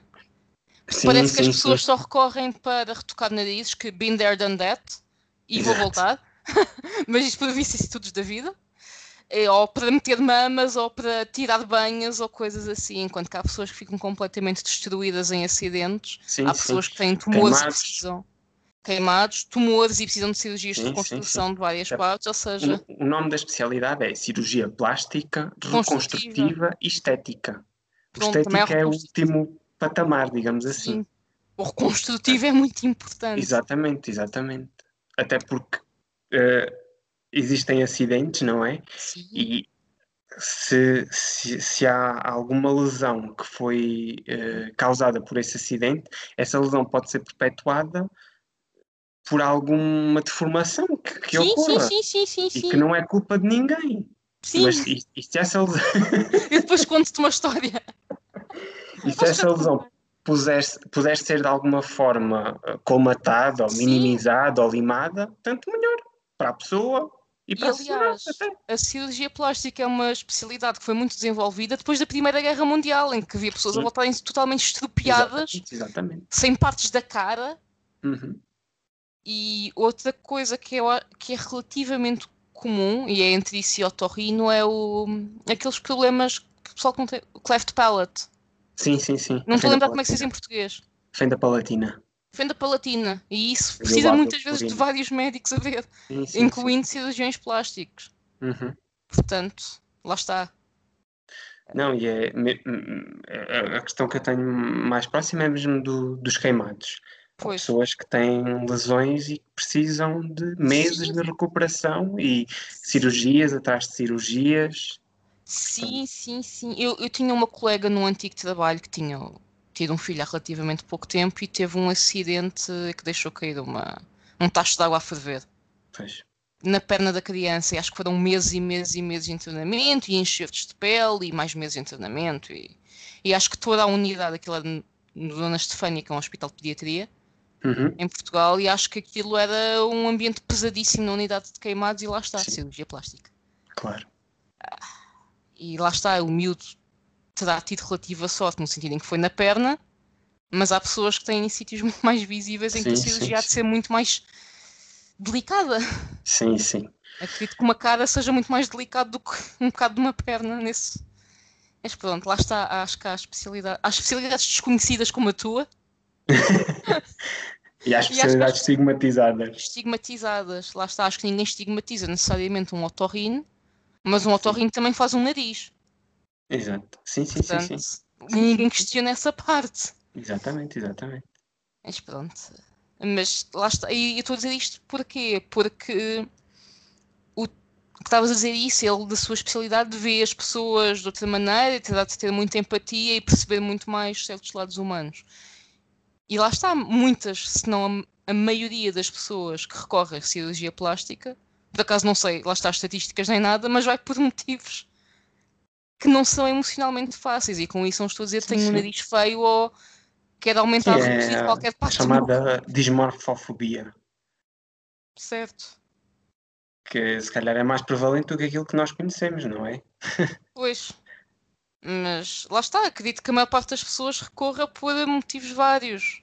Sim, de, claro. de acidentes e de coisas que se calhar. Sim, sim, é como a psiquiatria, as pessoas não pensam na multiplicidade de coisas e são mesmo, ou até especialmente sendo de acidentes, ou seja, lá está, de queimados de carros, de o que quer que seja, são assuntos sensíveis. Sim, sim, sim. Acho que é preciso muita sensibilidade para tratar de certos tipos de questões. É. especialmente no reconstrutivo. Até diria que mais no reconstrutivo do que no estético, porque Sim, até porque requer um acompanhamento de uma equipa multidisciplinar, senão. pois, Agora, só para quebrar o gelo, vou só dizer que eu aos dois anos, por causa disso é que eu falei nos queimados, eu aos dois anos eh, tentei ver se a minha panela da sopa estava quente ou não. ah, Como não também tinha. tem experiência. Exato, e como não tinha eh, um termómetro à mão, decidi colocar a minha própria mão. E daí que saiba E mais ou menos. notaste fora ou dentro da Não, sopa? não, não, dentro da sopa, dentro da sopa. Ok. É só para perceber, não sei qual das opções É. seria melhor. Exato, dentro da sopa. Pois, estava a pensar nisso. Como tal, não. E isso também não correu bem. Não, não. Mas está aqui a mão, Está inteira. está inteira. Depois de uma estadia na unidade dos queimados. Pronto, lá está. Eu, é o tipo de coisa que também uma pessoa não pensa, mas eu percebi por causa dessa história da minha colega que é relativamente comum. É. Haver acidentes de queimados. E lá está. Sim, sim, sim, sim. E tu com dois anos possivelmente só sabes dessa história porque te contaram, não? Sim, sim, por causa de fotos, não é? E Estou de cont- braço ao peito. E contaram-te É, que fiz por tua causa e das tuas estupidezes. Passaram não sei quanto tempo no hospital. Sim, sim. Não, e tem, tem, tem aqui a minha marca, minha Ah. marca de estimação. Pronto. Também uma pessoa passar por uma coisa dessas e vir sem marcas não, exato, exato. não valia a Para isso não pena. valia a pena. assim não vale a pena. Para isso não quero. que horror. Acho que ninguém quer. Mas portanto, o teu senhor poeta escreve sobre Uhum. coisas cotidianas, não escreve sobre fazer narizes. Não, não, não. Pronto. Escreve sobre coisas cotidianas e ele tem aqui um poema que eu acho que é indicado para os tempos em que vivemos. Lá está, não vou ser só eu a recitar Natália Correia, Não, não, por isso, é que, por isso é que eu disse logo. Isto era a, a- a anterior era a primeira parte, esta é Era a, primeira. segunda parte. Diz lá se não sentiste muito mais à vontade depois de eu ter feito a Ah, minha eu, agora. E depois de eu ter feito essa figura no episódio anterior, agora é sempre a abrir. Então cá vai. O poema chama-se Mecânica de um Abraço. Ok. O que encerras num abraço, quando abraças alguém, não é um corpo, é tempo. Nesse demorar suspenso, enquanto detens outra vida, há um corpo que é teu enquanto o retens nos braços. Porquanto tens para ti, suspendendo o movimento, enquanto paras o tempo pelo tempo de um abraço. Mas a força dos braços é mais fraca do que a do tempo. E tens de ser tu a ceder, tens de ser tu a largar, porque o tempo não aceita estar parado tanto tempo e exige que o soltes para tornar ao movimento. Parece-me bem. Mais um momento poético neste podcast. Muito bem, interessante. Sei, talvez. Eu sou muito má com poesia, eu já disse isto no último episódio. E sou muito má com poesia e a ler poesia. Talvez um Ah, dia. não, eu, sou, eu sou péssimo a dec- a declamar. Eu sou péssima a ler. Portanto, Não, não estou a dizer é quero. mesmo a dizer ler. Sim, sim, sim, sim. Mas, ok, fiquei curiosa, talvez. Talvez um dia. Interessante. Lá está, são coisas mais mundanas, talvez, É. mas dá para ver a tal sensibilidade no fundo. Uhum. Dá para perceber. Muito bem. Pois é, é engraçado porque a poesia também foi a primeira forma que eu tive de me expressar ou de escrever. E eu de antes repudiava um bocadinho eh, Hum. toda a produção lírica, ou seja, não lia livros de poesia, pronto. Ok. Coisas que não se compreendem. Eh, e desde há uns tempos para cá retornei então Uhum. a esse gosto e voltei então a ler a poesia. E é- agora vamos ver se, se prossegue. Se prossegue. Lá está, é um género que eu tenho muita dificuldade. Muita. Eu, eu este ano li a Ilíada, portanto Uau! Um dia. foi tarefa. Opa, isto vai, vai soar muito mal, mas eu quando estava no sétimo ano, nós lemos a Odisseia, a versão. É. Como é que se chama o senhor? A versão contada para crianças. Sim, do João de Barros, Uhum. era isto estava Sim, o nome, sim. João de Barros. E acompanhámos com vários certos. Espera aí. Sim, foi no sétimo ano, agora estava confusa porque depois. Eu já explico porque é que eu estava confusa. Ah, e acompanhámos com várias partes do texto original, salvo Uhum. seja, porque obviamente não foi o original grego, foi o, Claro. o traduzido para português. E eu, na altura, não fiquei impressionada com a Odisseia, confesso. Uhum. E em 2013, talvez, eu li a Poética do Platão. Uhum. Eu li a Poética. Espera aí. Poética do Aristóteles. Isto foi horrível da minha parte. É do Aristóteles. É do É. Aristóteles, isto foi horrível da minha parte. Não, eu li a Poética de Aristóteles, eu não vou saber editar isto, estás a ver a vergonha que eu estou a sentir neste momento. Eu li a Poética do Aristóteles e ele lá falava que no fundo as construções de ficção, e isto, ele a falar da ficção que se escrevia na Grécia Antiga, que era poesia ép- épica, lírica, não Uhum. sei o quê, mais a épica, suponho, neste caso, e as peças, e as tragédias, e as comédias, tinham todas como base as mesmas meia dúzia de histórias. Por isso é que Uhum. existem não sei quantas versões da Medeia, e não sei quantas Exato. versões de não sei o quê. E a certa altura ele diz que a Odisseia do Homero é uma história muito básica e muito aborrecida. E eu senti-me muito validada. É lá, esse era o que eu tinha para o próximo ano. a minha Epá, obra é de assim. fogo. É assim, o Aristóteles está, tem direito ao seu, à sua opinião, à sua crítica. Ele na altura não tinha um blog, mas escreveu a poética. Exato. Não tinha um Instagram sobre livros, nem um canal de YouTube, mas fez a sua, nem um espaço na TV como o Marcelo tinha há uns anos. Exato, mas era um influencer da Era, um altura. era- era um crítico literário do seu tempo e ele basicamente escreveu isso, que aquilo era uma história muito básica. E eu fiquei tipo, ok, gostei de ler. Exato. Achei engraçado, achei muito engraçado. O que não foi engraçado foi dizer que, que a poética é do Platão, mas pronto. Podemos passar esse momento à frente de vergonha. Mas ok, leste a Ilíada. Uhum. Mas eu tenho Então curiosidade com a Ilíada, atenção. O quê, o quê? Eu tenho curiosidade com a Ilíada. Consta que é mais interessante que a Odisseia. É, ela é muito, muito baseada na- nas batalhas. Sim. Muito E a Odisseia, no fundo, é o, o regresso de uma pessoa Exato. dessas batalhas. Portanto, faz Exatamente. sentido ler nessa ordem até. Exatamente. Mas eu, eu sou vidrado pela mitologia greco-romana. Eu também sou fã. Portanto, Também sou é, muito fã. eu, eu sou, sou fã ao ponto de, aos 12 anos, ter feito um dicionário de mitologia greco-romana e no meu. Foi quê? Foi no nono ano? No nono ano, a minha professora de português me ter convidado para dar a aula em que abordávamos o Olimpo, no, dos Lusíadas, o episódio do Olimpo. Sim, é- E então eu dei a, a introdução da aula sobre a mitologia greco-romana aos meus colegas. isso é maravilhoso, a vários níveis. Enquanto resposta a isso, tenho a dizer que no meu sétimo ano era muito curiosa sobre os deuses e as correspondências da Grécia para Roma. Sim, sim. Não sei se tu conheces aqueles jogos de estratégia que era tipo de city building, que era tipo o Uhum. Pharaoh, que era do Egito, eu jogava muito. Depois há o Zias e há o Rome. E eu tenho muitas horas da minha vida aí colocadas nesses jogos. Inclusive no meu computador tenho o Zias instalado porque tive aí outro regresso de fase há, há uns meses quando li o Cersei, que não é. É um livro engraçado. É um livro engraçado, não é maravilhoso, mas eu, eu gostei pelas referências. Não me digas isso que eu tenho aqui ao pé. Não, não, mas eu gostei. Eu, não apenas... eu gostei, mas tens de ir com uma expectativa, tipo aquilo no fundo é um livro de young adult. Assim, okay. Sim, é, é, como é um livrito, não é assim. Não é? O quê? Ah, o do Aquiles é ainda não li.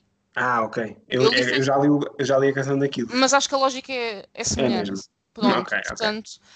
Mas isto para dizer que o motivo pelo qual eu fiquei confusa se tinha lido a Odisseia no sétimo ou no nono ano é precisamente esse episódio do Olimpo. Porque no meu nono ano em português, a minha professora de português disse que nós tínhamos de fazer grupos. Uhum. Trabalho de grupo, portanto. Uhum. Em que tínhamos de escolher uma cena dos Lusíadas e tínhamos de a encenar para o resto da turma. No entanto, nós tínhamos a opção, se tivéssemos tecnologia para isso, de filmar e depois reproduzir na sala de, de audiovisuais do Centro de Recursos da escola. E nós tínhamos um colega da pessoa que ficou no meu grupo, tinha uma máquina de filmar. Portanto, não tive. Opa, e isto, eu lembro-me que isto foi maravilhoso a vários níveis, porque nós refizemos essa cena e eu não me lembro totalmente de quem era quem, mas cada um de nós era um deus. O que estava a fazer de Marte tinha umas pistolas de brincar. Eu fiz de Mercúrio e havia um colega meu cujo irmão mais novo tinha um chapéu da Asterix. Ah, e eu usei esse chapéu da Asterix. Deu jeito. Deu muito jeito. Eu usei esse chapéu da Asterix. Lá já tinha as asas. Uhum. Uh, e portanto eu lembro-me que isso aconteceu no ano e por isso é que eu tive aquele momento de confusão ao bocado. Portanto foi um bom momento teres referido esse episódio do Olimpo. Sim, senhora. Estou a ver eu... que não era a única a ter assim aulas de português sui generis. Esquisitas. Não, não eras, não eras. Acho que todos tivemos aulas esquisitas na vida. Sim, sim. Mas sim, nós fizemos, nós fizemos isso em vídeo. Não sei se esse vídeo ainda existe na casa de alguém, de pessoa que tinha a câmera. Não, não sei, já foi há muito tempo. Já foi há muito tempo. Já foi há mais de 15 anos.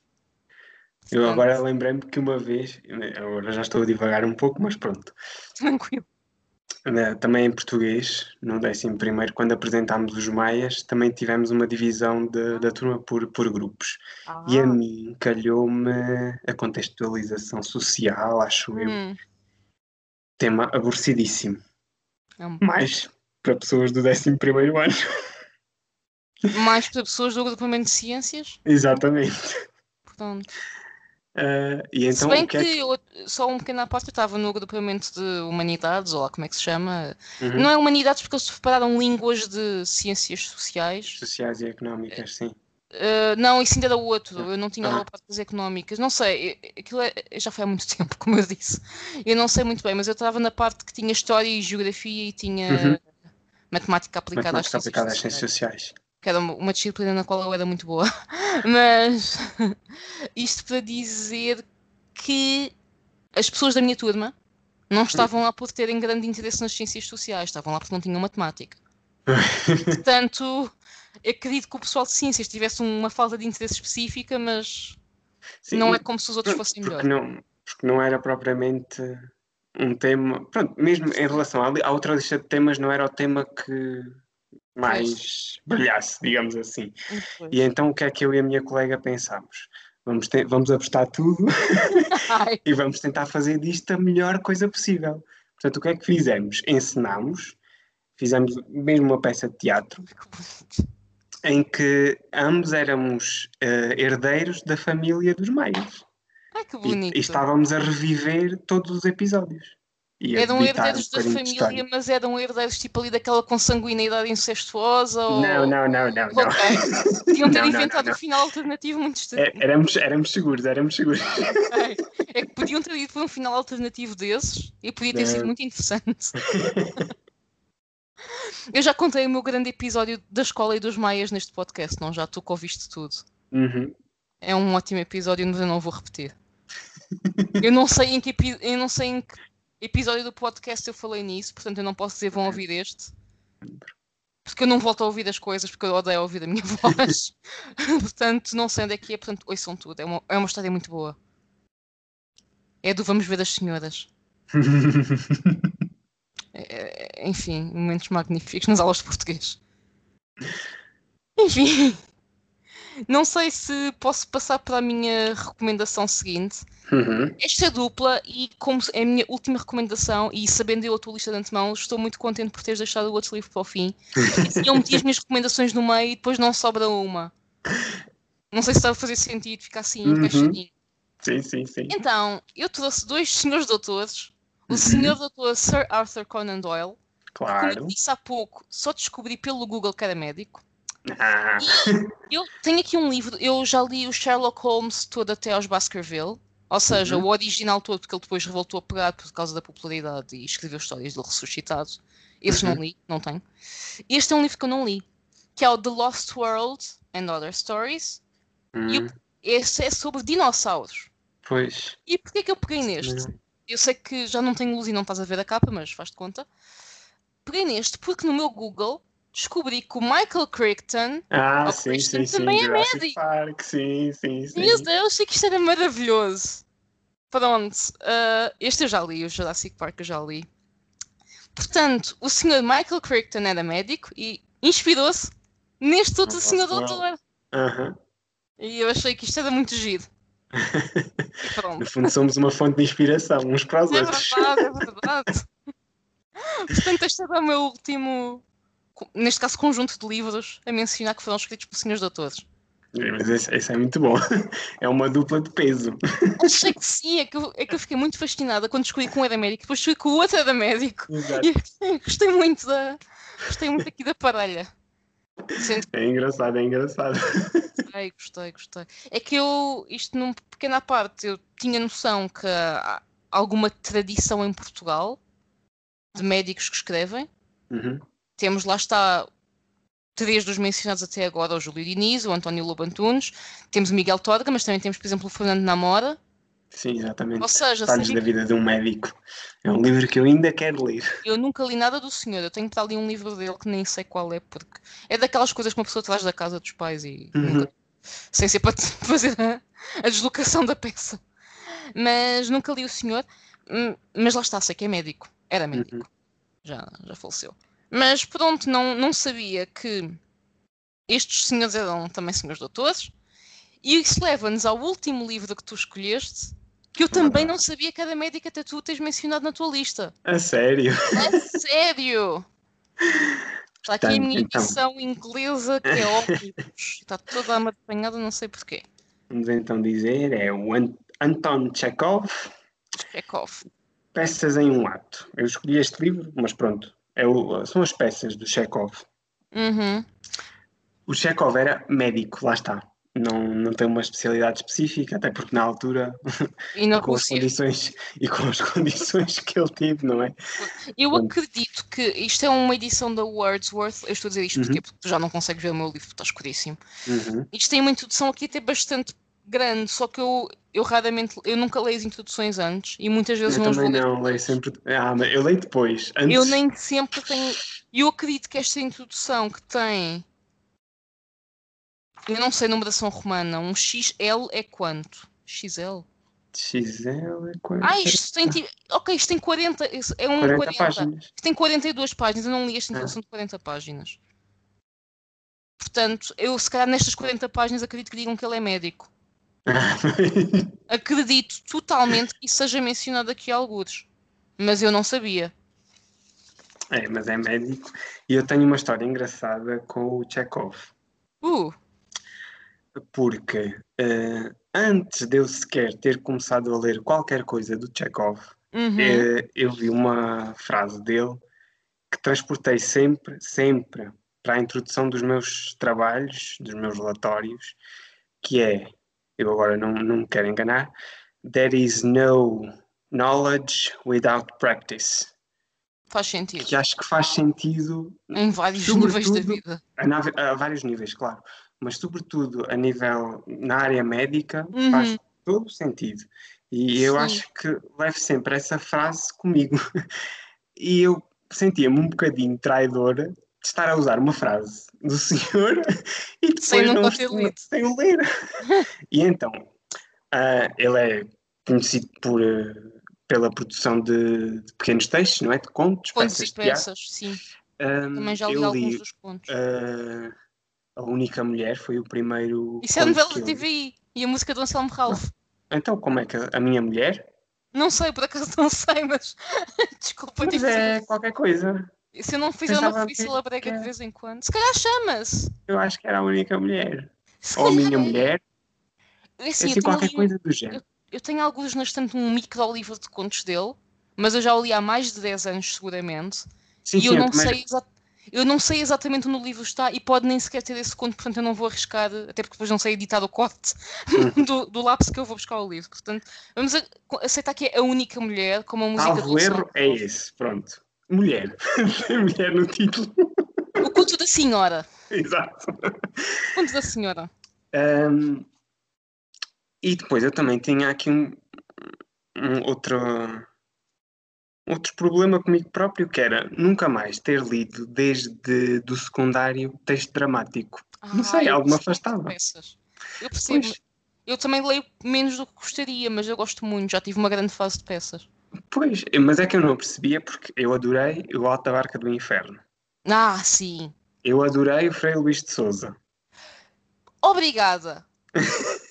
Porque ninguém gosta do Frei Luís de Souza e eu gosto do Frei Eu Luís gosto. de Souza. No entanto, eu odeio o Felizmente ao Luar.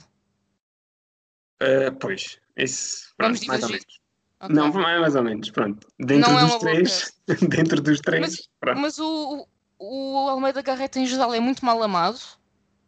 Eu acho que as pessoas não sabem ler Almeida. Eu, eu, eu não sou uma leitora sofisticada, não vou dizer que eu é que sei ler Almeida Garreta.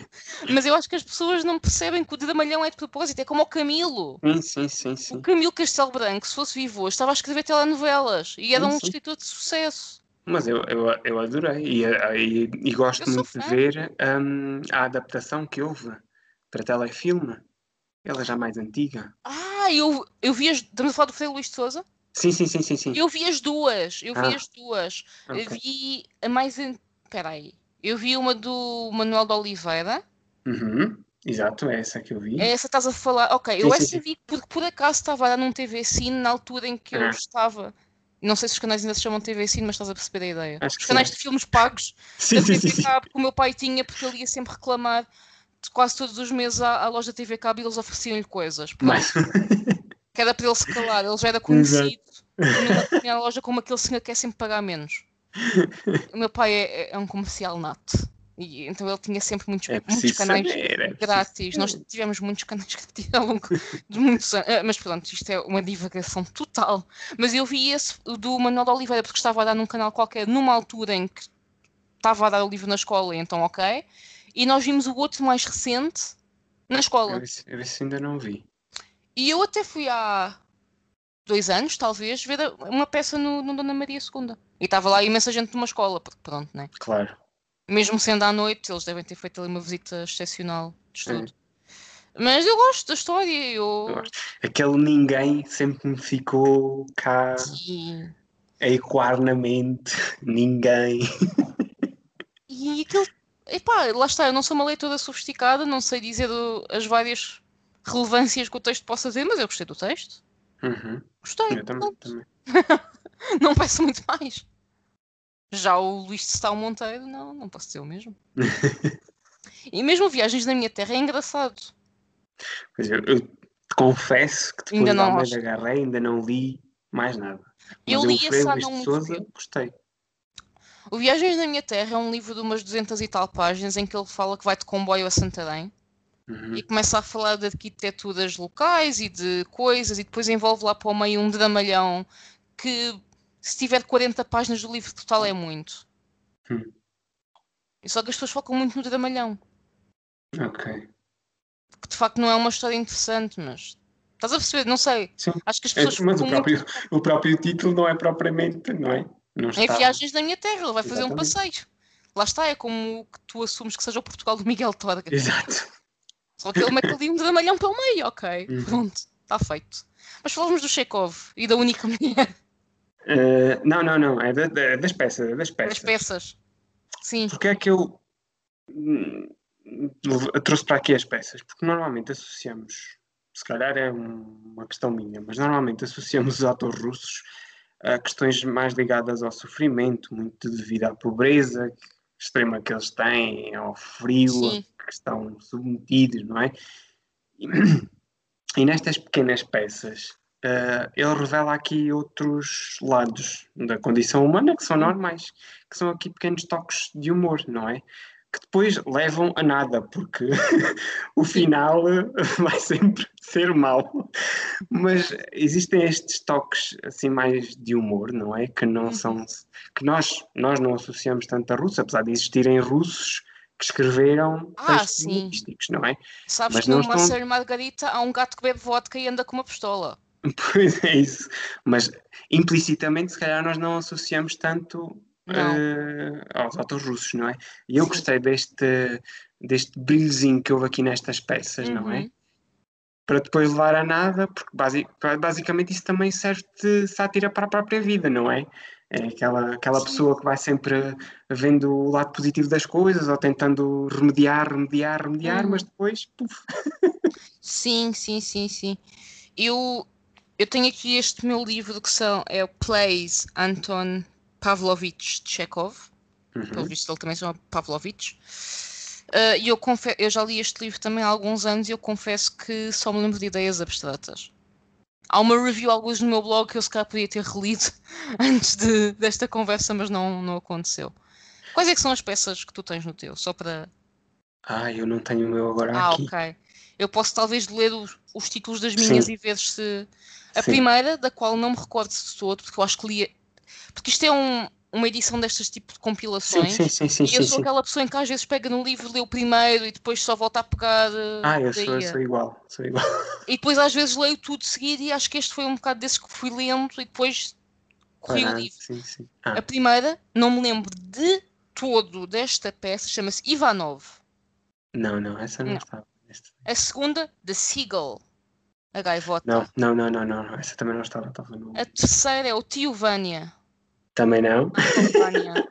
A quarta, Three Sisters, Três Irmãs. Não, The Sherry Orchard, uh, o Cerjal.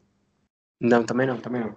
Estas são. É que isto se calhar não sei se são só as mais conhecidas ou se começa por Não, é- estas maiores. Essas são as peças mais longas. São, Este- mas este, este- tem aqui mais e- três. Estes que eu li são peças curtas, são peças de um ato. Um ato. Temos aqui- estas aqui pelo, pelo índice, as páginas devem talvez possam ser dessas. The Bear, o urso. Sim, esse sim. Ok. The Proposal Também. e a Jubilee. Um Jubilee jubileu. não me... Esse não me recordo. Pode estar traduzido de uma maneira completamente diferente. Pois, exato. Mas sim, estou a ver aqui o The Proposal, a Just in One Act, portanto, claramente é in One Act. Sim, sim. E o A Jubilee também se chama assim, é capaz de. A celebração, talvez. Ah, se calhar. Se Qualquer calhar. coisa. Pronto, então estão aqui pelo menos duas, só que eu, novamente, sou sincera, não me recordo. Lembro-me mais, talvez, do Sherry Orchard, das Three Sisters e da Gaivota. Mas é- é- aqui são coisas rotineiras, ou seja, Uhum. este do- a proposta é, é basicamente eh, a- a celebra- antes de um casamento, não é? Faz sentido. Como é que, como é que se processam as coisas, Uhum. eh, ali as quesilhas que existem entre os vários familiares, não é? Ahm, existia outra em que era uma taberna, Uhum. um, um sem-abrigo que foi um, um homem de bem e que depois se vê sem nada e vem entrar no meio de uma noite de tempestade a mulher que ele amava. Ok. São coisas assim rocambolescas, mas que se calhar nós não associamos tanto ao, aos russos, que são coisas Sim. mais cruas, mais, eh, eh, mais frias. E acho que os russos também é? Tem muito. ahm, como é- Como é que eu ia dizer? O estereótipo do calhamaço. Sim, sim, sim. sim. Embora e, haja e lá está, e muito- o Chekhov celebriza-se exatamente curtos. pela produção curta. Sim, sim, sim, sim. E, E e- outros? e- e é, um, é, é um gênio nisso. Sim, Ele sim. tem uma obra imensa. tem. Não mais acaba. Eu estou a ver aqui o, a Jubilee e passa-se numa sociedade de crédito mútuo. Não sei se isto. Ah, é, já, sim, esse também está. Pronto. Estava aqui a ler o. Este, é aquela página que tem as Esse, personagens. esse, sa- salvo erro, é, é entre um. O chefe e um empregado. Sim, estava aqui a dizer chairman, não sei o quê. Exato. Eu, E obviamente termina, não vou meter a da peça, mas. e termina de uma forma, enfim, que ninguém. Ah. Não passa pela cabeça de ninguém. É bom E- que isso nunca aconteça numa empresa, num banco real. Eu já trabalhei em alguns, se calhar devia reler a peça. Se calhar, se calhar. Se calhar. Ah, Nem que seja para eu saber se isso já alguma vez passou. ok, eu, eu, eu hei de fazer isso com, com algum tempo. Não que isto seja grande, mas pronto. Uma pessoa tem toda uma vida e uma casa. Sim, E uma gata e uma cadela. Estas são, são peças que se leem. Sim, isto é curtíssimo, isto é Exato. minúsculo. Isto Exatamente. não tem nem 10 páginas, ou talvez tenha 10 páginas, mas pronto, não, não é muito. Tem 10 páginas, mas. Sim, lá está. está. Como, são, como é uma peça, não é? São falas, Sim, é muito mais rápido de ler. Tem uma fluência Sim, muito sim. bom. Eu gosto muito de ler peças. É uma coisa que eu não faço há muito tempo e gosto muito de teatro. Eu acho que o problema geral que as pessoas muitas vezes têm em ler peças é precisamente o ser um diálogo, porque acho que há coisas que são mais fáceis de compreender se estiveres a ver. Claro. E fazem mais sentido, nem que seja porque, lá está, se estiveres a ver uma produção com mínima qualidade, existe sempre aquela emoção que é atribuída, que não é a mesma coisa que ler uma Didascália. Gosto muito da palavra Didascália. mas isso tam- lá está, mas depende do, do autor também, não é? Sim. Se o autor der- nos der um bom contexto, não é? Sim, sim, sim. Muito, sim, muito do trabalho do leitor é criar na própria mente o, o cenário, não é? Do Mas eu sou muito má nisso. não, eu, eu, eu não tenho essa capacidade. Eu descobri recentemente que isso é toda uma thing em que há pessoas que leem e fazem um mini-filme Uhum. e eu sou uma pessoa que não o faz. E Eu nunca tinha pensado no assunto, mas isto tem um nome também qualquer. Não estou a dizer que é uma patologia, mas é uma coisa. É uma coisa que eu tenho. Ou que não tenho. Não tenho esse botão imaginativo para ligar a esta televisão da cabeça. E pronto. Portanto, eu tenho essa dificuldade. Eu não imagino as coisas na minha cabeça, mas não sei.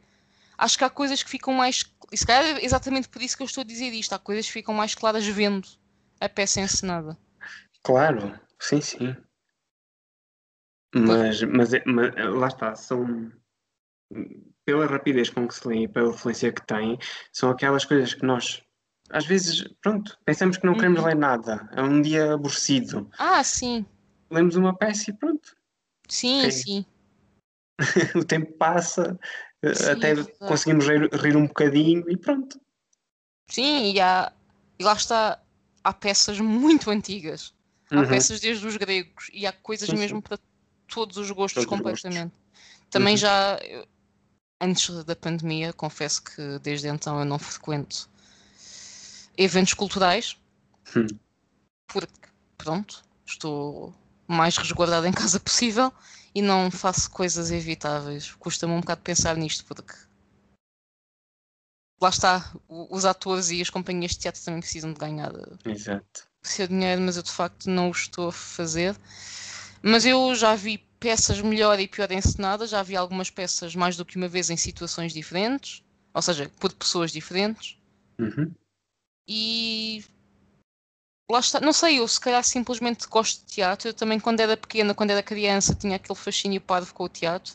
Aqueles fascínios que as crianças têm. Uhum. Também tinha com dinossauros, não era só com mitologia grega. Eu tive um problema por causa do teatro, é que eu no sétimo ano Hum, a escola para onde eu ia eh, tinha duas opções ah, eh, e telefonavam, telefonaram durante as férias às várias turmas de sétimo ano Uhum. que tinham para escolherem qual das duas Ok. opções queriam.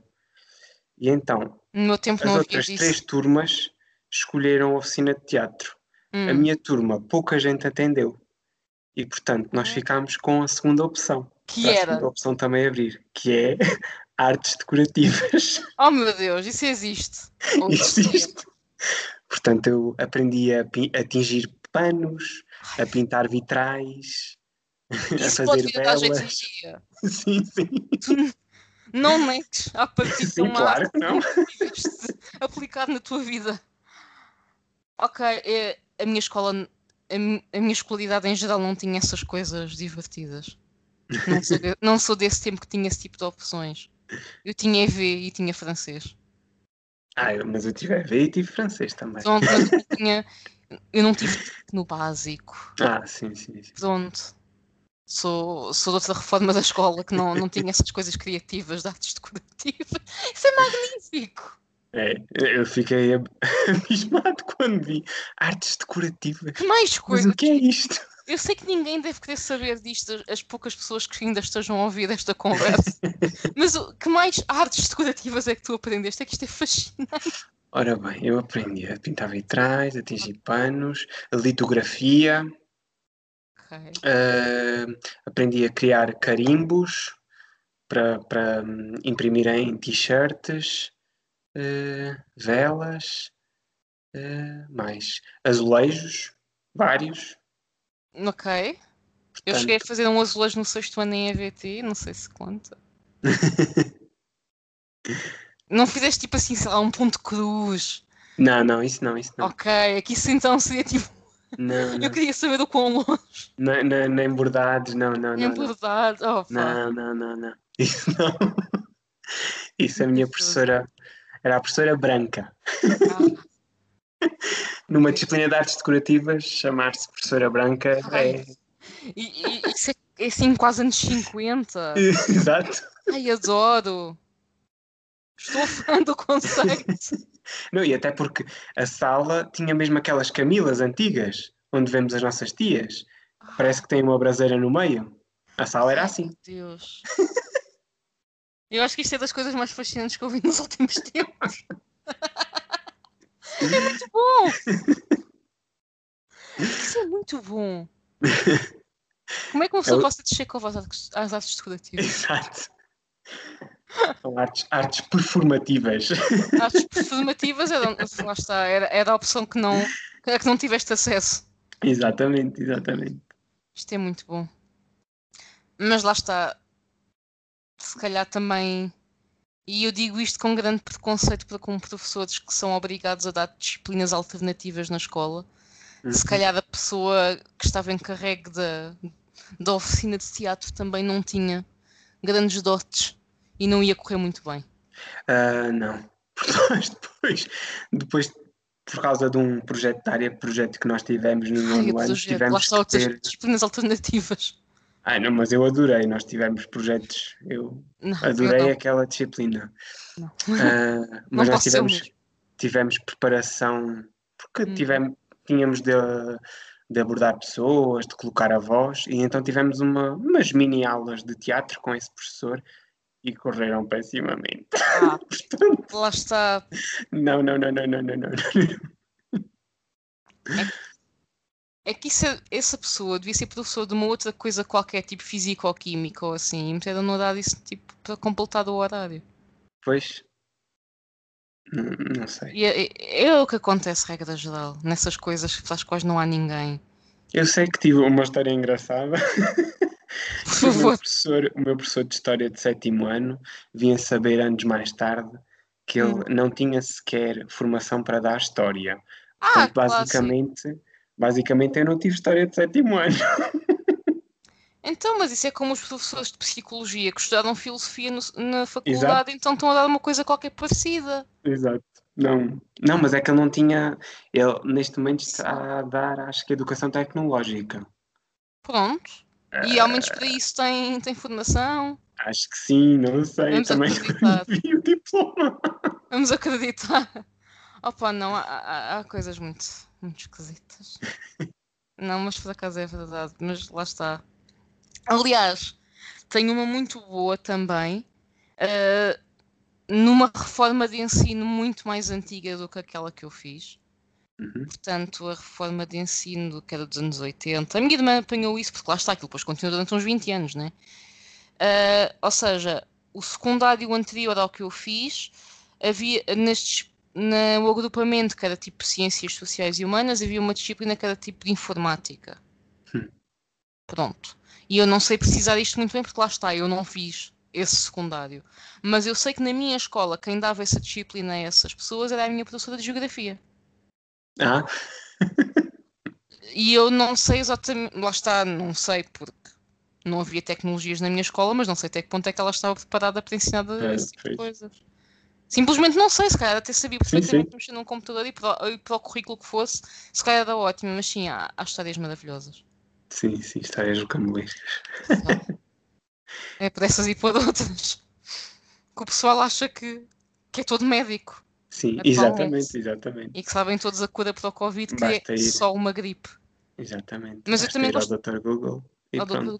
Mas olha que eu gosto muito do argumento do é só uma gripe, por causa do Covid, já agora. Porque ao mesmo tempo também há pessoas a dizer agora já se morre de Covid, ninguém morre de gripe. Ou seja, por um lado assumem que a gripe mata, mas por Uhum. outro lado é só uma gripe.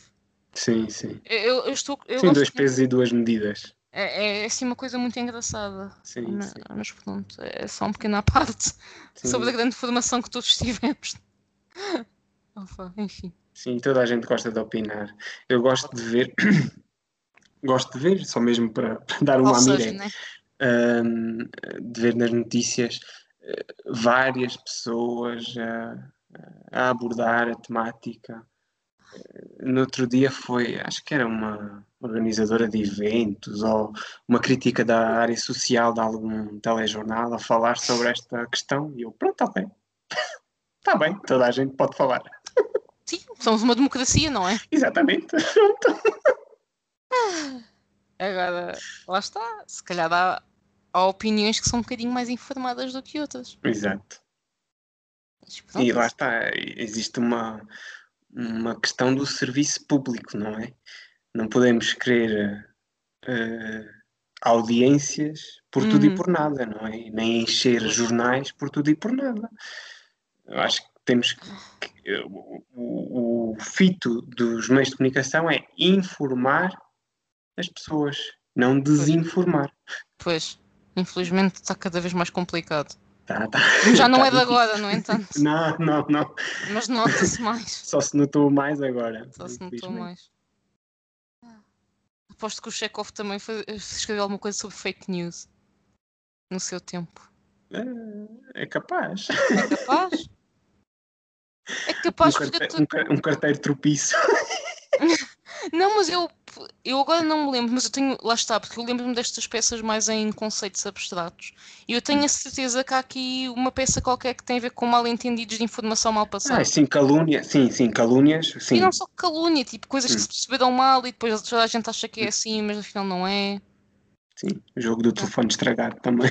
Sempre. Sempre. Enfim. Depois aqui do nosso check-off, tu tinhas algumas menções extra para fazer. Exatamente. Tenho aqui duas menções que hum, basicamente são os meus livros atuais que por acaso também foram escritos por médicos. Bem, Um deles é O Grande Sertão Veredas, do João Guimarães Rosa. ok. É um Está livro que eu tenho ser- ali para ler. É preciso pujança para aquilo. Ouvi dizer, especialmente as primeiras para aí 100 páginas, acho que é uma Sim, coisa dura. sim, exatamente. É preciso, é preciso. Porque, pronto, fala, é, é escrito Uhum. de forma contínua, tem poucas paragens Ok, e tem muitos termos eh, regionais. Portanto, ok. quer assim alguma preparação e algo, sim, sim, não, e alguma preparação, uma, uma mentalização para, para entrarmos nesse, nesse mundo. Ok. E outro que é um pouco mais à nossa chegada Uhum. à nossa realidade, que é de uma autora, e eu Uh, queria trazer aqui uma mulher médica, para não me acusarem de nada, uma autora que hum, eh, do século XX que não é tão abordada quanto eu me apercebo, que é a uhum, Graça Pina Moraes. Certo. E no ano passado, a Antígona reeditou uma sim, coletânea sim, de sim. contos dela, ah, que ela já tinha edi- editado anteriormente outros contos, mas pronto, compilou tudo num, Uhum. num, num único livro. ah, e são contos, basicamente, sobre a vida. Só que eh, Ok. vão acompanhando a, a- vida da própria autora e consegue-se perceber aqui o ganho da maturidade, as questões, a reflexão sobre eh, o que é ser, o que é ser-se humano, eh, Uhum. As várias questões das emoções, eh, o que é, o que não é, o que pode ser, e até mesmo a condição da mulher. Eu acabei hoje de ler um livro que eu acho que todos devemos ler. Ok. Não sei se queres que eu, que eu diga qual é que é, para aguçar mais a Até curiosidade, porque se todos devemos ler, precisamos saber qual é. que é o Amigos de Infância. É dela? É, Ok. Não conheço de todo, confesso. Também tenho a dizer que na minha pesquisa que fiz sobre autores médicos, eh, eu não tive a ler um a um a um os nomes. Eh, Há uma lista, como eu disse, muito extensa na Wikipédia, mas tive muita dificuldade em encontrar mulheres. mulheres. Sim, sim. Não só porque lá está a profissão também estaria vedada durante grande parte do período que, que o artigo da Wikipédia refere. Como eu O que disse, já não se passa atualmente. já não se passa atualmente, atenção, mas ainda assim, Sim, sim, se- sim. tendo em conta que eles abordam médicos escritores desde a antiguidade clássica, Claro. acaba por ser uma realidade aí recente. Sim, sim. Mas mesmo nos recentes vi poucas. Uhum. Vi poucas. Então, e os amigos de infância? Recomendas a toda a gente porque? Eu Recomendo porque é basicamente é um encontro de duas pessoas que já não se viam há muito tempo e que têm ali algumas questões a resolver. Eh, Ok. Para além disso, e só isso já seria bom, eh, ele vai pôr em causa muitas das concepções que nós temos, quer da, da condição de ser mulher, principalmente para aquela época. Eu acho Uhum. que é um conto que, sendo lido à luz daquela época, é qualquer coisa de explosivo. Qual é que é a época já agora, só para contextualizar? Desculpa lá. Não, não tem problema. É só porque eu de facto não estou familiarizada. É assim, eles foram reeditados. Ora bem, contos publicados originalmente em 1955. Ok, certo. Portanto, regime opressivo máximo. Os anos 50 não foram fáceis para ninguém. Exato. Portanto, eu acho que este conto, escrito por uma mulher, abordando a questão Uhum. da mulher como ele aborda, é qualquer coisa de. Eu fiquei Vou, estarrecido. vou ter de anotar. Uhum.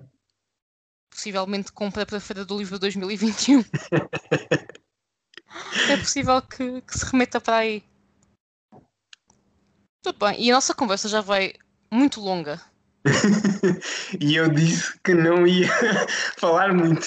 Nós- sim, mas lá está. Eu, eu- A promessa que nunca se cumpre. A promessa que nunca se compra falo pelos cotovelos, caso não tenha dado para reparar. Eu não me calo com facilidade. Portanto, eu vou passar ao resumo dos Hum. livros que tu mencionaste. Sendo que neste Ok. momento eu devo ser tipo um quadrado cinzento, pelo que eu percebo. Eu, eu devo ser assim uma, uma, umas, Eu vejo-te minimamente. uns óculosinhos, não é? E são 5 e meia da tarde, mas pronto. Uhum. Vamos então fazer aqui o resumo das obras que tu mencionaste. Primeiro, O Homem que Confundiu a Mulher com o Chapéu, do Oliver Sacks. Sacks Never Sucks. Exatamente. Lembremos. Em segundo lugar, O Memória de Elefante, do António Lobo Antunes, que é um livro que prova que eu não tenho memória de elefante. Eu não lembro de grande coisa do livro. Eu, eu tenho que parar de fazer piadas. A Não, eu estou a do gostar, eu estou a gostar. Acho que não tenho piadas para os outros, no entanto. Ainda bem para toda a gente que esteja a ouvir. A Criação do Mundo, do Miguel Torga. Epá. Desculpa, mas eu digo-se Criação do Mundo e lembrei-me da Origem do Mundo do Courbet, que é um quadro muito famoso que está no Museu d'Orsay. Esta também é uma obra boa de se admirar. Também é uma obra. Eu, eu gosto muito do Museu d'Orsay, pronto. Eu agora vou mesmo acabar com as referências. Vou mesmo. Nómada, do Barreto Guimarães. Uhum. as peças em um ato do Chekhov e, por último, os contos da Graça de Pina Moraes. Muito bem. Obrigada, novamente, João, por Obrigado, aceitares o meu convite, por veres o hemograma da minha gata e por teres paciência para maturar este tempo todo. É de ser alentejano, é de ser alentejano. É preciso muita paciência para mim, de facto. Novamente, obrigada. Obrigado, eu. Ai, bom Natal! Bom Natal Bom a todos! Natal! Recebam muitos livros! Que, que haja muitos livros debaixo da árvore! Ao menos como isto sai depois de Natal, o pessoal talvez tenha tempo de ouvir. Exato!